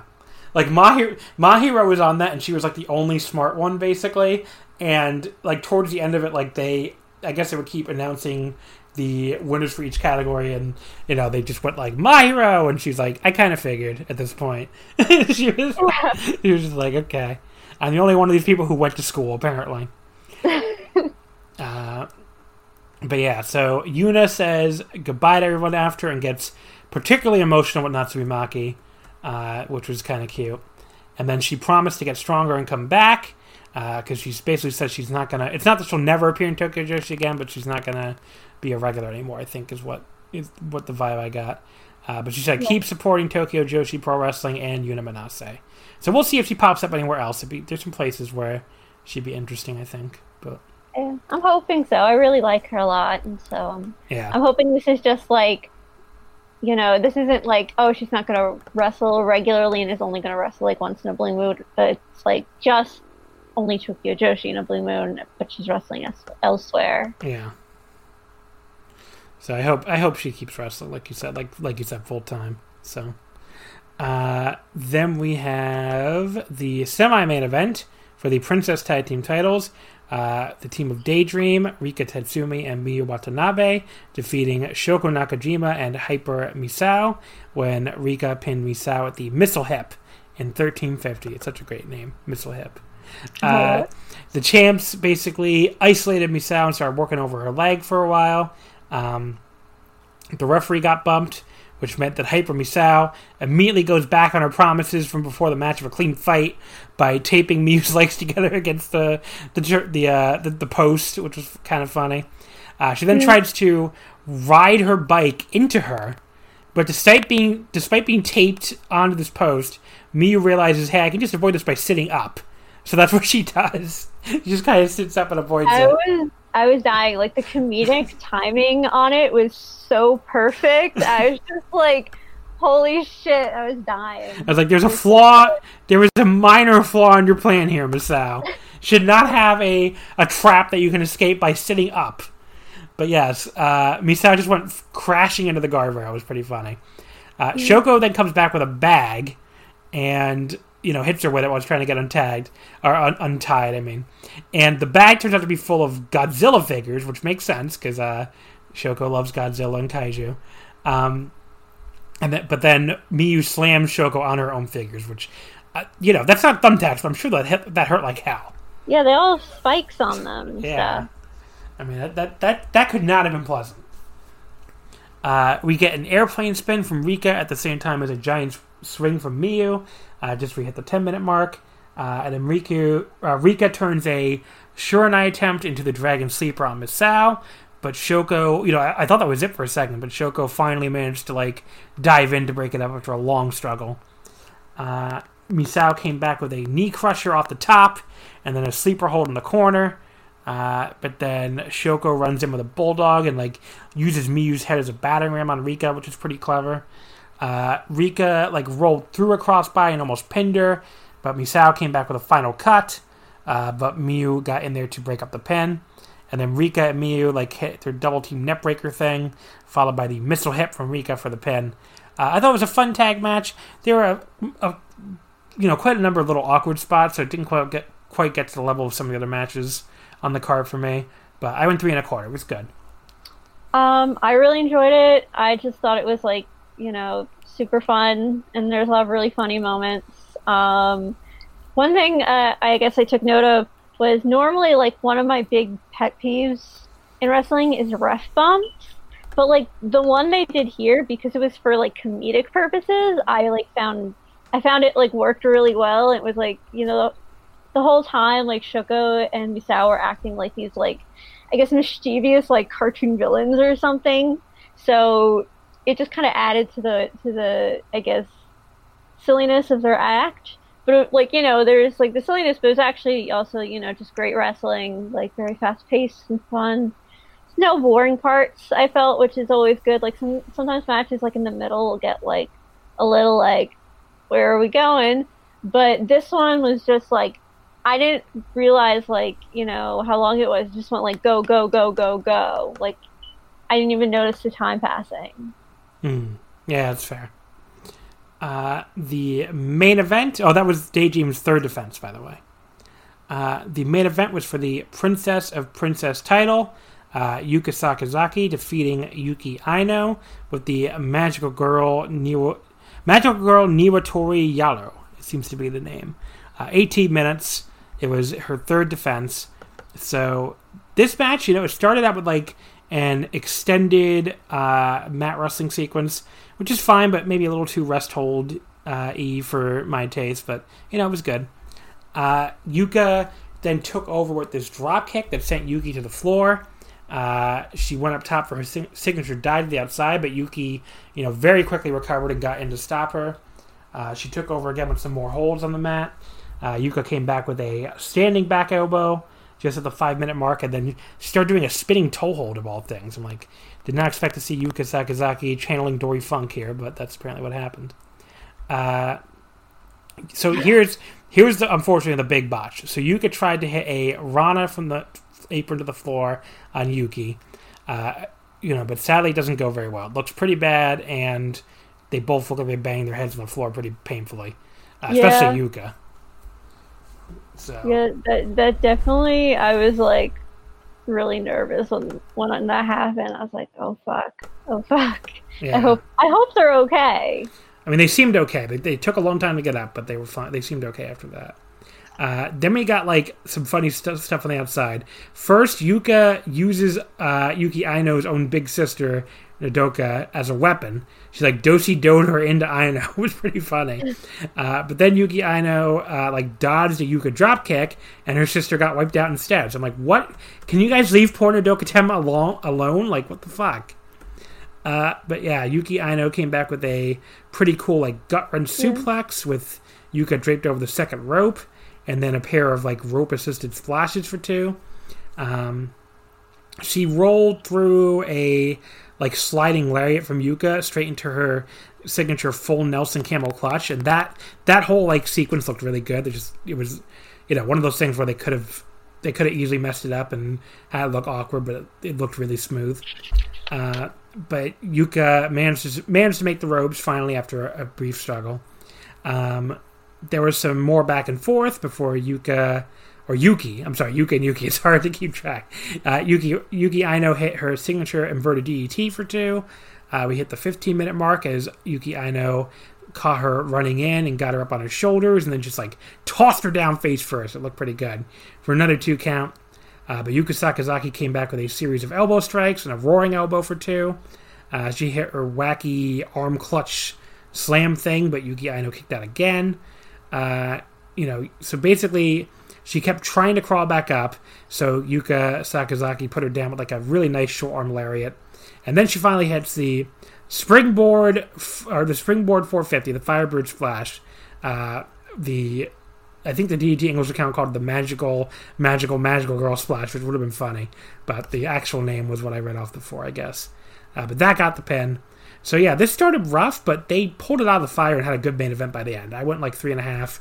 Um, you know, it wasn't like again like an all time classic or anything, but like you know, given where they were when they botched that Rana to the floor, like they really turned it around after that and had a had a good match by the end. So Yeah, that's basically how I felt. Like in the beginning, I was kind of like, oh, you know, like I guess it's really hard to do that kind of like opening where you're just like, you know, wrestling around on the floor, like with basic holds, like interesting. So I kind of like get that it was going to be boring, but I think it, you know, eventually it get built into something. Um, when uh, Aino hit that like suplex like over the top rope, I, I think that's when like I started to get like, holy shit, like this is, this is starting to get really, really good. And I think it like from there it was like amazing, you know. Well, not amazing, but like it was really great. yeah, you know, they did a really good job. Uh, you know, I was like, I've never been a big fan of Yuki. I know, like, I like her, but she's not like one of my faves. But I found that by the end, I was like, I guess, impressed by her and like, kind of like had a higher opinion of her than I had previously. Um, I think she she did a good job against Yuka. And Yuka's always great, so. yeah. Uh, Yuka gave a really great speech at the end too, like very emotional. Yeah. Uh, you know, again, thank you to DDT English for translating, but it was like the world is where it is, but Tokyo Joshi and I have to continue to evolve. Uh, we're still evolving, so sometimes it gets lonesome without fan noise, but it makes me happy to see you see you try to cheer us on with gestures, etc. Uh, and Mizuki, uh, like, kind of adorably came in to the ring just to help her magical sugar rabbits partner close out the show, saying like, "Let's go eat hamburg steak and be happy, happy." So Yuka does the happy, happy close after all, even though she wasn't going to at first. So it was really cute. yeah. Uh, good show, you know. Again, nothing like that blows you away, but you know, it's typical Tokyo Joshi show where you know it's not gonna fucking fill up your match of the year card, but it's a good time. So I enjoyed it a lot. Yeah, same. I mean, I always feel like with Tokyo Joshi Pro, there's like never like one match where I'm like, oh, this is terrible. Like each, I I feel like there's enough variety and like, you know, kind of type of wrestlers and personalities that they have that each match like is fun at least, even if it's not like perfectly wrestled. And I guess the show is, you know, just like that. You know. Yeah, I agree. Uh, the other the other bit of news I took Tokyo Joshi that's a, quite a bit sadder is uh, Yumi. If you remember her, she was like the the five foot nine like sixteen year old who just debuted last year. Uh, Yeah. She has unfortunately decided to retire. Uh, she's left Tokyo Joshi. Basically said she's unable to focus on both school and wrestling at the same time, so she's devoting herself to her studies. So it's sad, but you know you gotta that kind of stuff's gonna happen when you got younger wrestlers. So.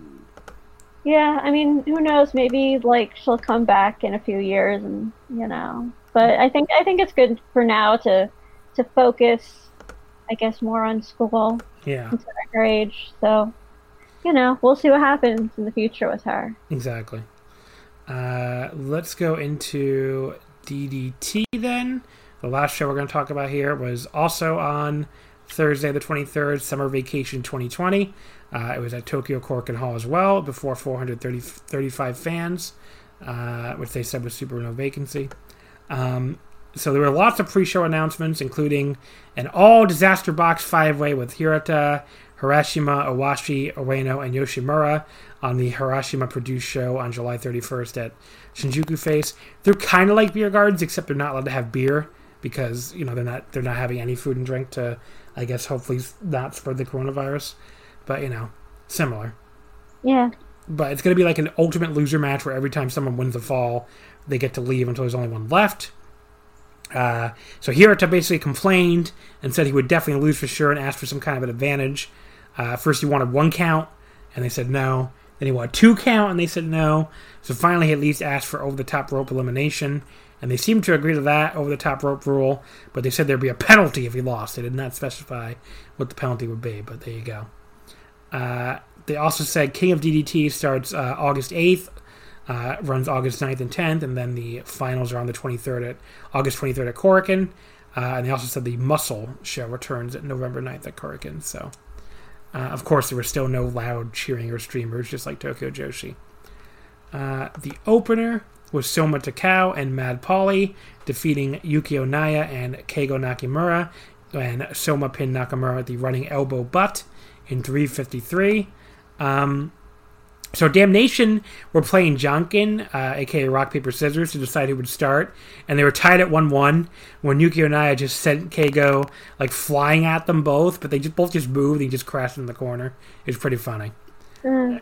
Uh, Polly's like weird grunting noises are very loud when the crowd is being this quiet, like like really really loud. It is something. yeah, Uh, The early portion was just Polly and Soma dominating poor Keigo, as you probably expect. Uh, Yukio Naya came in and finally turned the tide a bit with an avalanche in the corner on Soma. Uh, he tried to choke slam Keigo onto Soma, but unfortunately for him, uh, Soma rolled out of the way. So all they succeeded in doing was uh, Yukio just succeeded in choke slamming his own partner, which is not what you want to do. but Soma then hit his running elbow thing for the pin.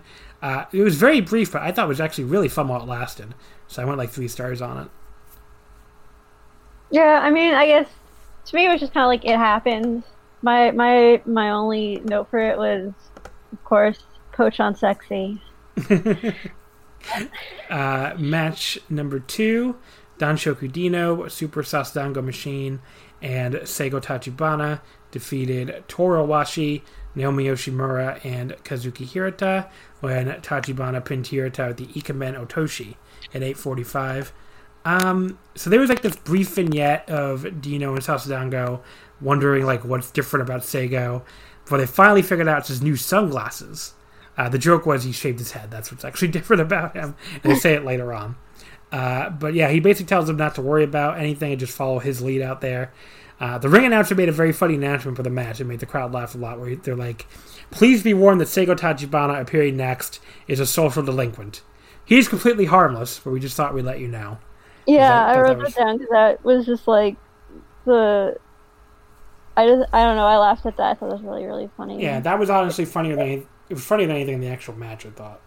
Yeah.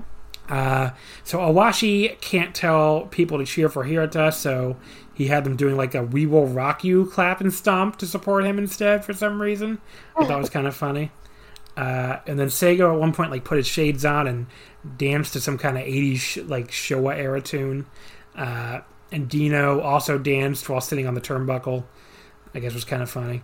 Uh, Seigo blocked the one hit KO from Hirata with his head, which knocked it back into his own neck, and then pinned him with his uh, Ikemen Otoshi drive. It's like a sit out Gonzo driver kind of thing. But yeah, I don't know. This wasn't great. I, it's tough if you don't enjoy the comedy in one of these matches, and the Seigo thing, it, it doesn't do a ton for me. So,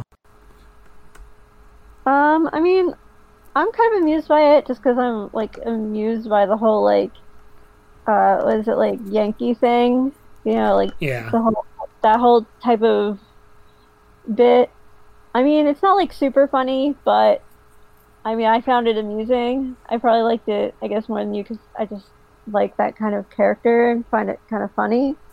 Um, you know, I think. I mean, I guess like Danshoku Dino's bit is more like, oh, I'm tired of this. You know, Mhm. whereas like I guess the, you know, why am I blanking on his name? Uh, the delinquent, um, Tachibana. Yeah, uh, Seigo Tachibana, right. Yeah, I guess that's at least a little bit more newer for me. So it's not as like, oh, I'm sick of this. Right. So I mean, um, it's fine for me, you know. Yeah.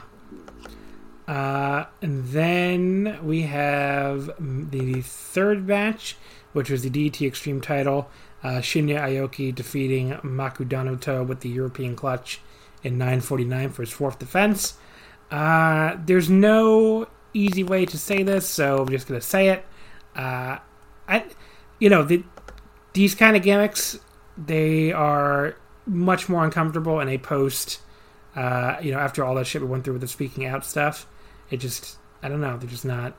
I, I never really liked Bakudanoto as much as D- even Dino before, even before all that stuff came out, but like, I don't know, it's just more, it is even more like uncomfortable now.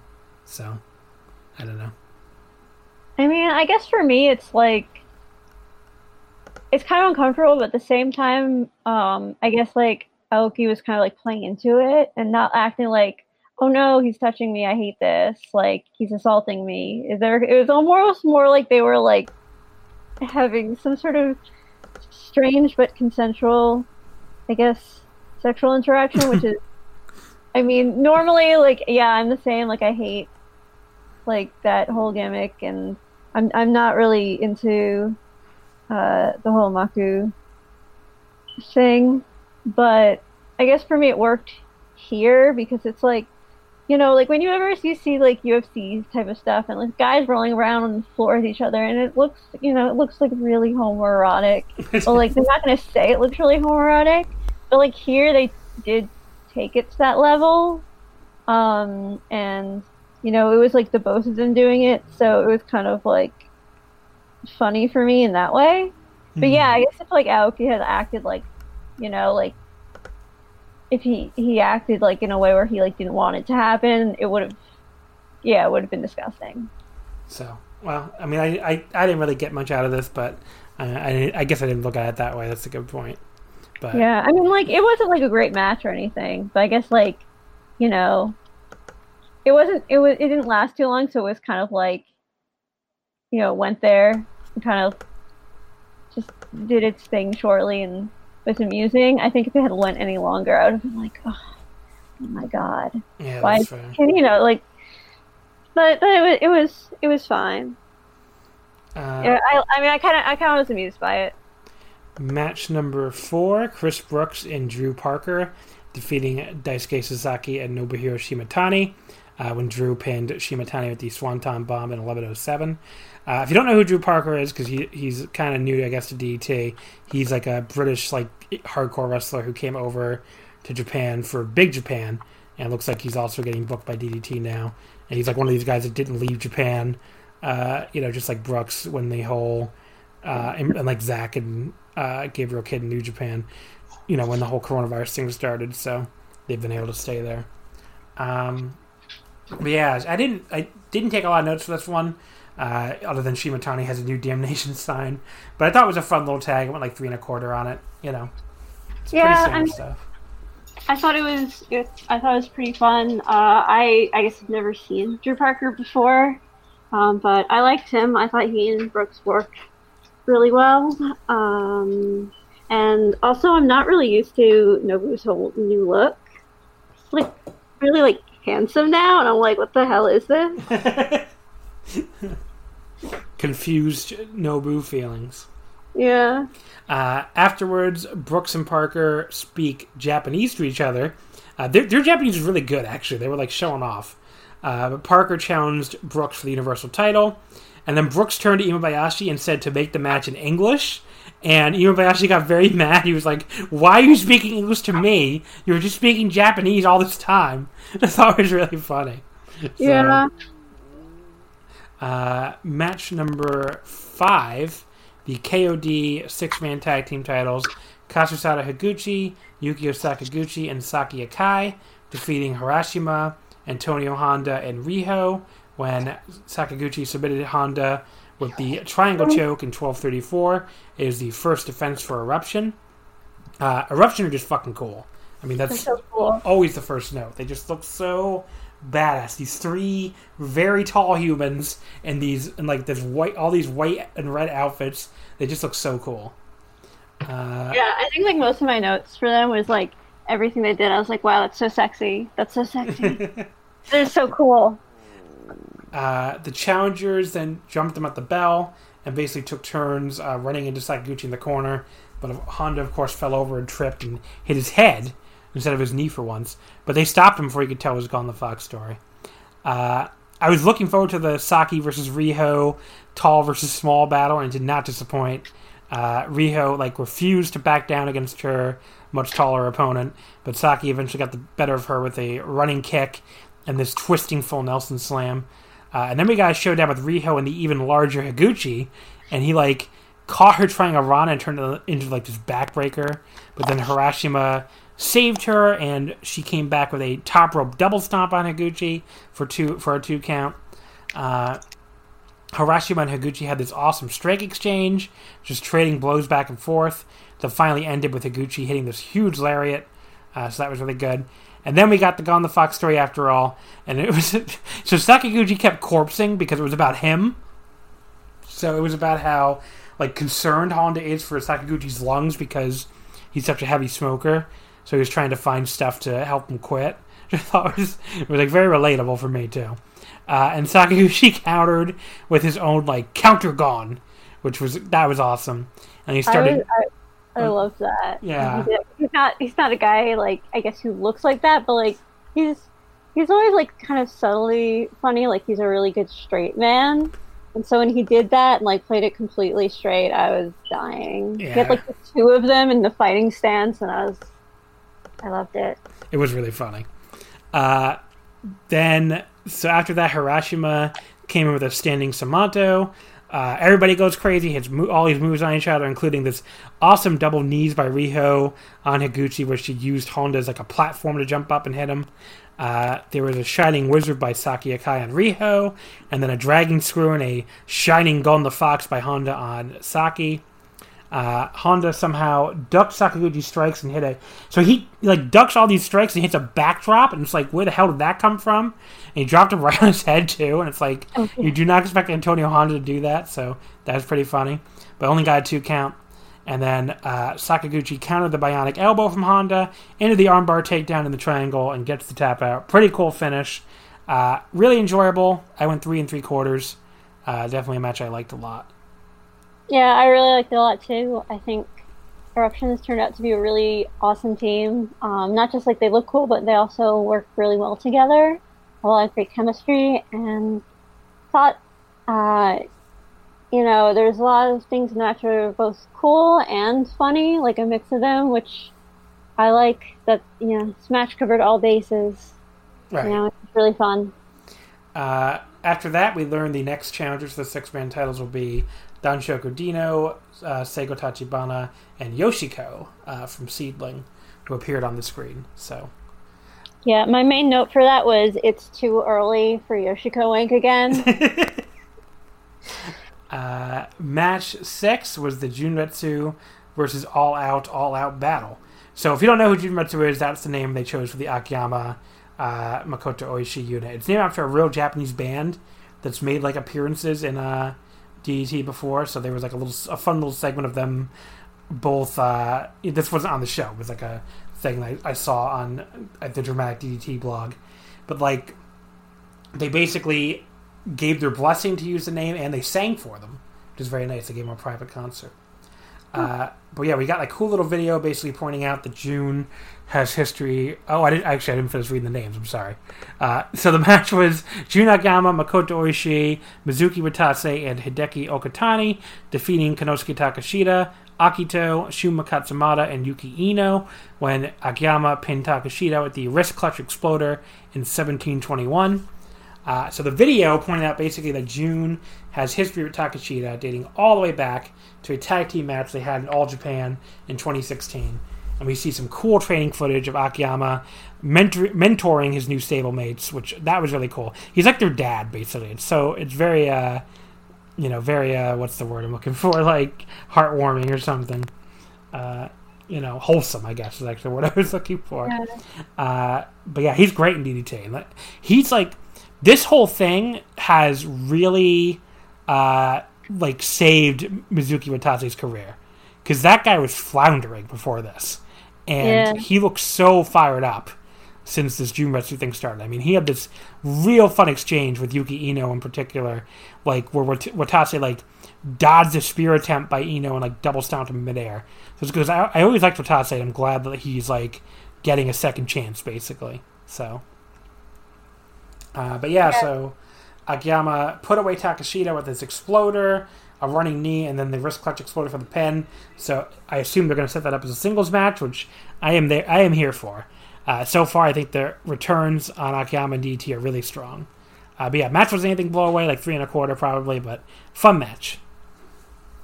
Yeah, I mean, I guess I didn't really have like a lot of thoughts on this one. It was, you know, it's fun to watch. Um, I really like All Out, so you know, I always enjoy watching them.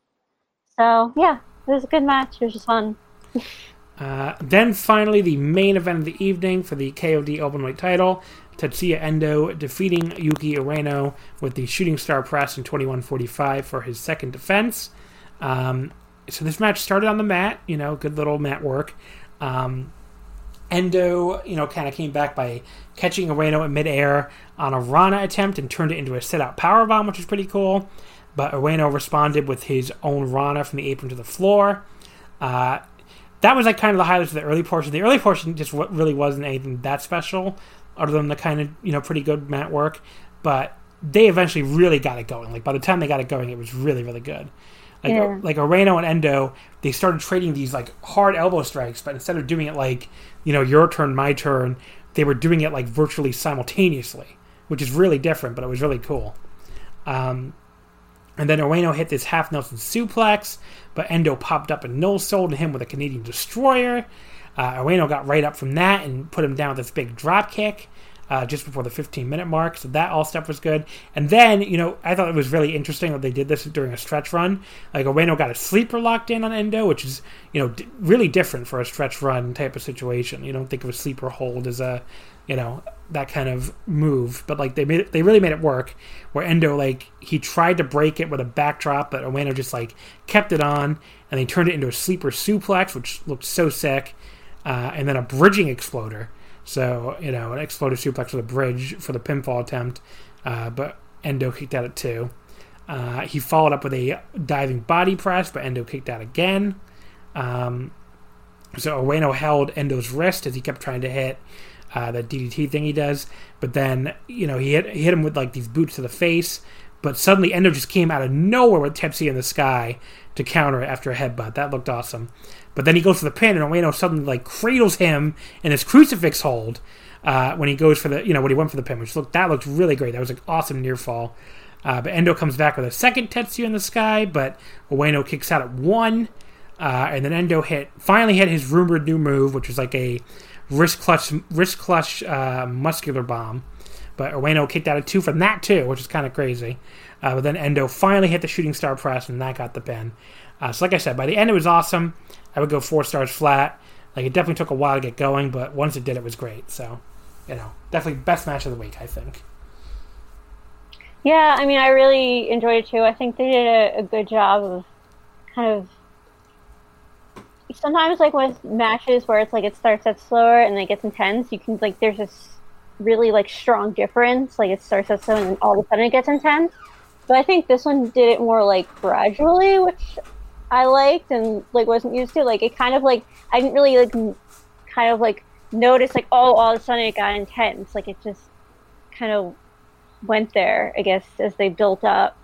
Um, like I thought I thought like the intro the the beginning I I liked it. Um, normally I I I find stuff like that pretty boring, but I think they did like enough to keep it interesting. And yeah, but as the match went on, it definitely got better and better and got really super intense. Um, and I mean, I just, I'm a huge fan of Endo, so I always love watching him.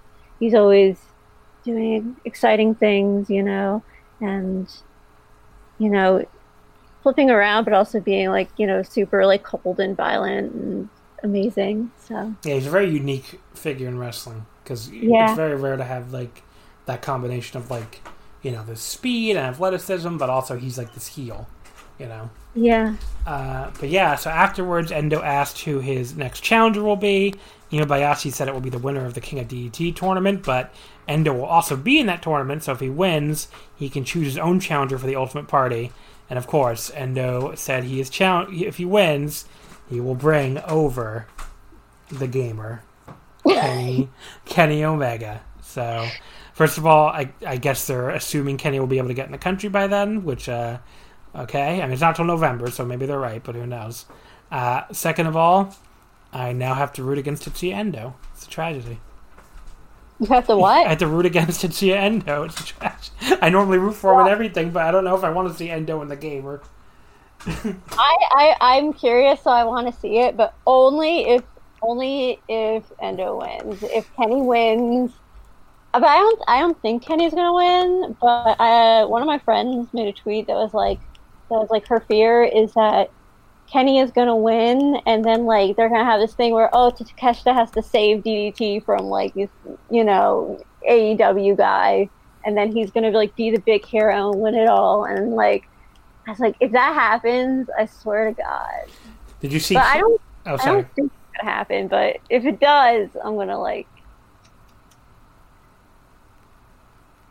Uh, but yeah, did you see Kenny Omega's tweet about this? Like incredibly try hard tweet. I, I try not to read Kenny Omega's tweets; they're too embarrassing. He said, "Okay, I got. I have to read this to you. I'm gonna try to do my best uh, Kenny Omega anime villain voice. Let's say, Okay. Your title will be nothing more than another trophy to me. I'll feel nothing when I see you and the entire locker room crying. This is what you chose for DDT and yourself.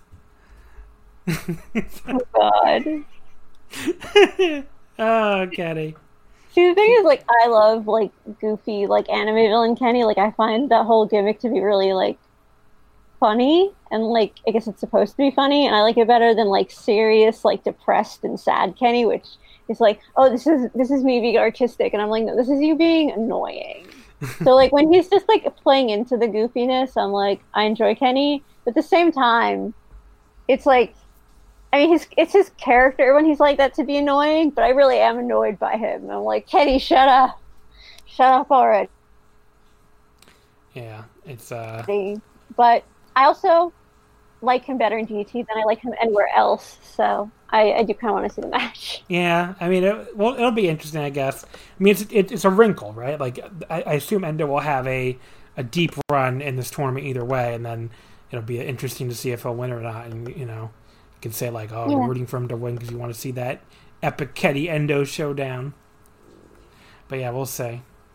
Yeah, but at the same time, it's gonna drag in like a lot of really annoying fans who yeah. are like, you know, don't know anything about DDT, just want to see Kenny Omega, which I'm not looking forward to more than anything involving Kenny Omega himself. Yeah. Um, but you know, despite despite how how annoying and horrible he is, I'm still a Kenny Omega fan. so I, I, do want to see it. Look, it's fair. Uh, but yeah, so there we go. Uh, that was DDT's of, you know, not the best DDT Korakuen of all time, but definitely, uh, I would say, watch, like at least watch the last three matches. They're all pretty damn good. Yeah. Uh, so we can wrap it up here. I did get a couple questions. I did like a very last minute call for questions. So let me just go ahead and load them up here.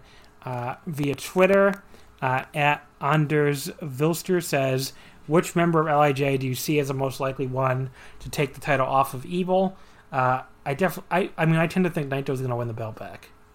Yeah, I think it's going to be Naito. I mean, I guess there's like a very slight possibility it would be Sanada, but I think, I think, and of course, New Japan loves to like not give Naito and Naito's fans what we really want.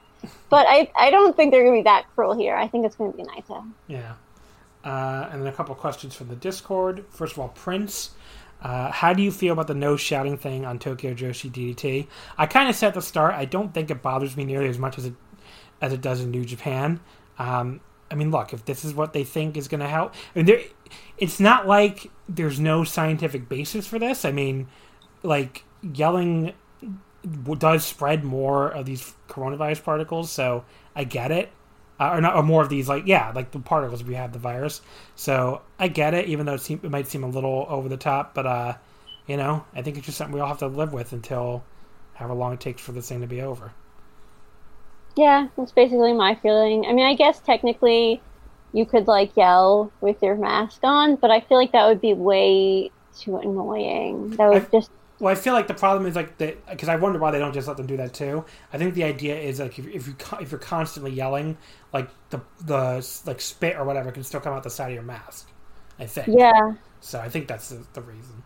But uh, Jamie Od, of course, the great uh, webmaster from Dramatic DDT. I definitely want to plug that, dramaticddt.wordpress.com. He said, might be early, but predictions for the King of DDT and Princess Cup winners. Uh, if I may, my choice is Yamashita for the Princess Cup because it's only always been her Achilles heel. Uh, but if the winner gets the City Hall main event spot, it should be her versus Yuka again as the biggest match. Uh, and then he hasn't picked a King of DDT winner yet. Uh, do you have any any thoughts on winners for either tournament? Um, well, obviously we all want to see Endo versus the gamer, so we have to choose Endo. But um, I don't know. I don't know. I mean, I guess it's like I always just go with, oh, I'm going to root for Endo because he's my favorite. But now it's like there's this like looming threat. So I don't know. Um, I mean, I guess in terms of who would actually win it, I don't know. I guess, I guess I have, I don't know. I really have no clue. Um, but as for the Princess Cup, yeah, I mean, I think, I think it definitely I mean, I want, I definitely want Mia to win, and I think it could be her. I think that that sounds pretty, pretty possible. Um, just because, yeah, again, like as you said, uh, yeah, they want want to run Yuka and Miyu. So, I mean, I guess that one makes sense. And but I don't. I really for Game of I have like no clue. I don't actually remember also the entire like field because too much all at once. Uh, so I don't. So yeah, I don't. I, I kind of agree. I think it will be Miyu probably for the Princess Cup. Um, as for the King of DDT, I the Kenny thing just seems too obvious to me. I think they're gonna wait to do Kenny. So I think maybe Endo will try to do try to you know almost get there and then like lose in the semifinals or the finals or something. Um, but as far as who would win, I, that's a great question. I I would I mean I I hope and I think I mean this eruption thing has seemed to me since the day one to be about getting Higuchi the next level, and you know Endo you know Endo and Higuchi had that feud. Uh, you know, during the period where DDT was uh, doing the no fan shows, so I kind of think Higuchi might win and it might be Endo Higuchi. But I think that would be great. Yeah, I mean, I, I, just have a. I mean, if I, I think those are the two most realistic possibilities. If they if Kenny is going to come for Ultimate Party, then Endo will win. If not, then I think it'll be Higuchi. I think Higuchi's the next person down. So, I guess we'll see. Yeah. All right, we can wrap things up there. Uh, Haley, why don't you give me, I guess, plug your Twitter account or anything else you want to plug? Um, Okay, so my Twitter it is uh, Choerry colored. Um, I'll have to spell that. It's C H O E R R Y, and then colored spelled the British way, like with a U in it. No like underscores or spaces or anything in it, just as one word. Um, as for plugging things, I don't really have anything to plug or anything, I guess just go to my Twitter. Um, if you want to hear me constantly just talk about, um, I guess, wrestling, K pop, and uh, Love Live and gay shit. So, you know, it's not, it's not, it's not really an, an organized or professional account in any sort of way. So, what, really... so on the topic of Love Live, what did did I see that uh, Aqours like performed in front of actual dolphins recently? Did that happen? That happen? I don't know. I thought I saw something. I don't know. I no, I saw videos of them with dolphins. They performed. I thought they did. Maybe maybe they didn't. I don't know. They might have, and I just like because I have some live videos of them that were like newer that I haven't watched yet, and I'll have to look for see if there's dolphins in there because I have definitely seen like little, little videos of them playing with dolphins. So you might be right. I, I, found it actually. I'm going to send it to you. So uh, at D A N A A Y S E, uh, like posted it like with them singing with these dolphins going everywhere is very very adorable. So, okay.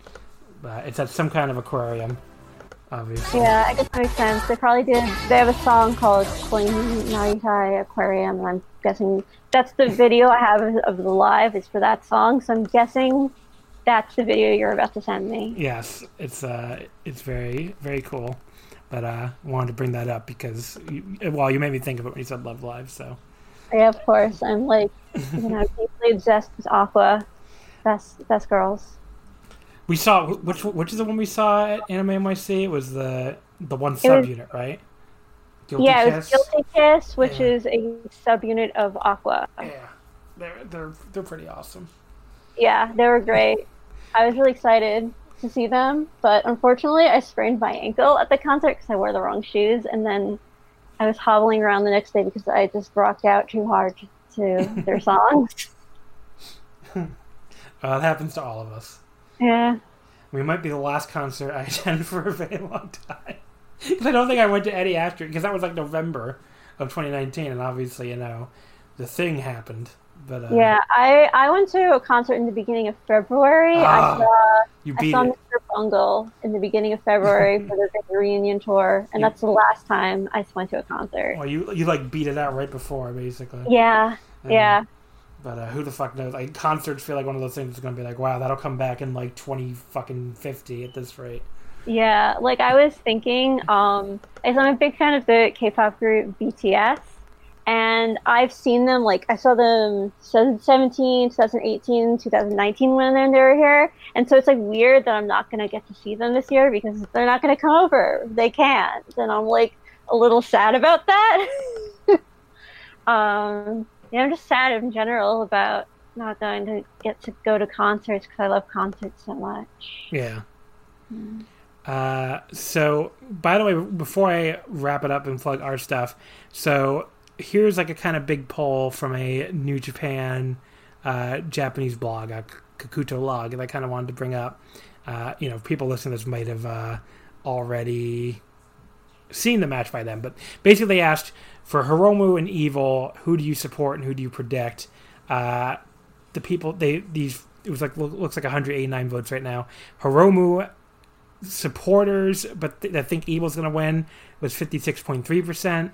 Then people supporting Evil and predicting Evil was 23.2%. Uh, Hiromu supporting Hiromu and thinking he'll win is 17.4%. And supporting Evil and thinking Hiromu will win is uh, last with 3.2%. So this idea that no, I just I just want to bring that up. I'm sorry. I'm surprised it even got like three. yeah. Um, but yeah, so like I just want to bring that up because you think again, reading some people on the internet that nobody likes evil, and here we see 26.4% of the Japanese fans polled are uh, supporting evil against Hiromu, who's very popular. So I just want to bring yeah, and up. even like then it's like I mean I'm supporting Hiromu, but I still like Evil as a wrestler. It's just like his character I like hate.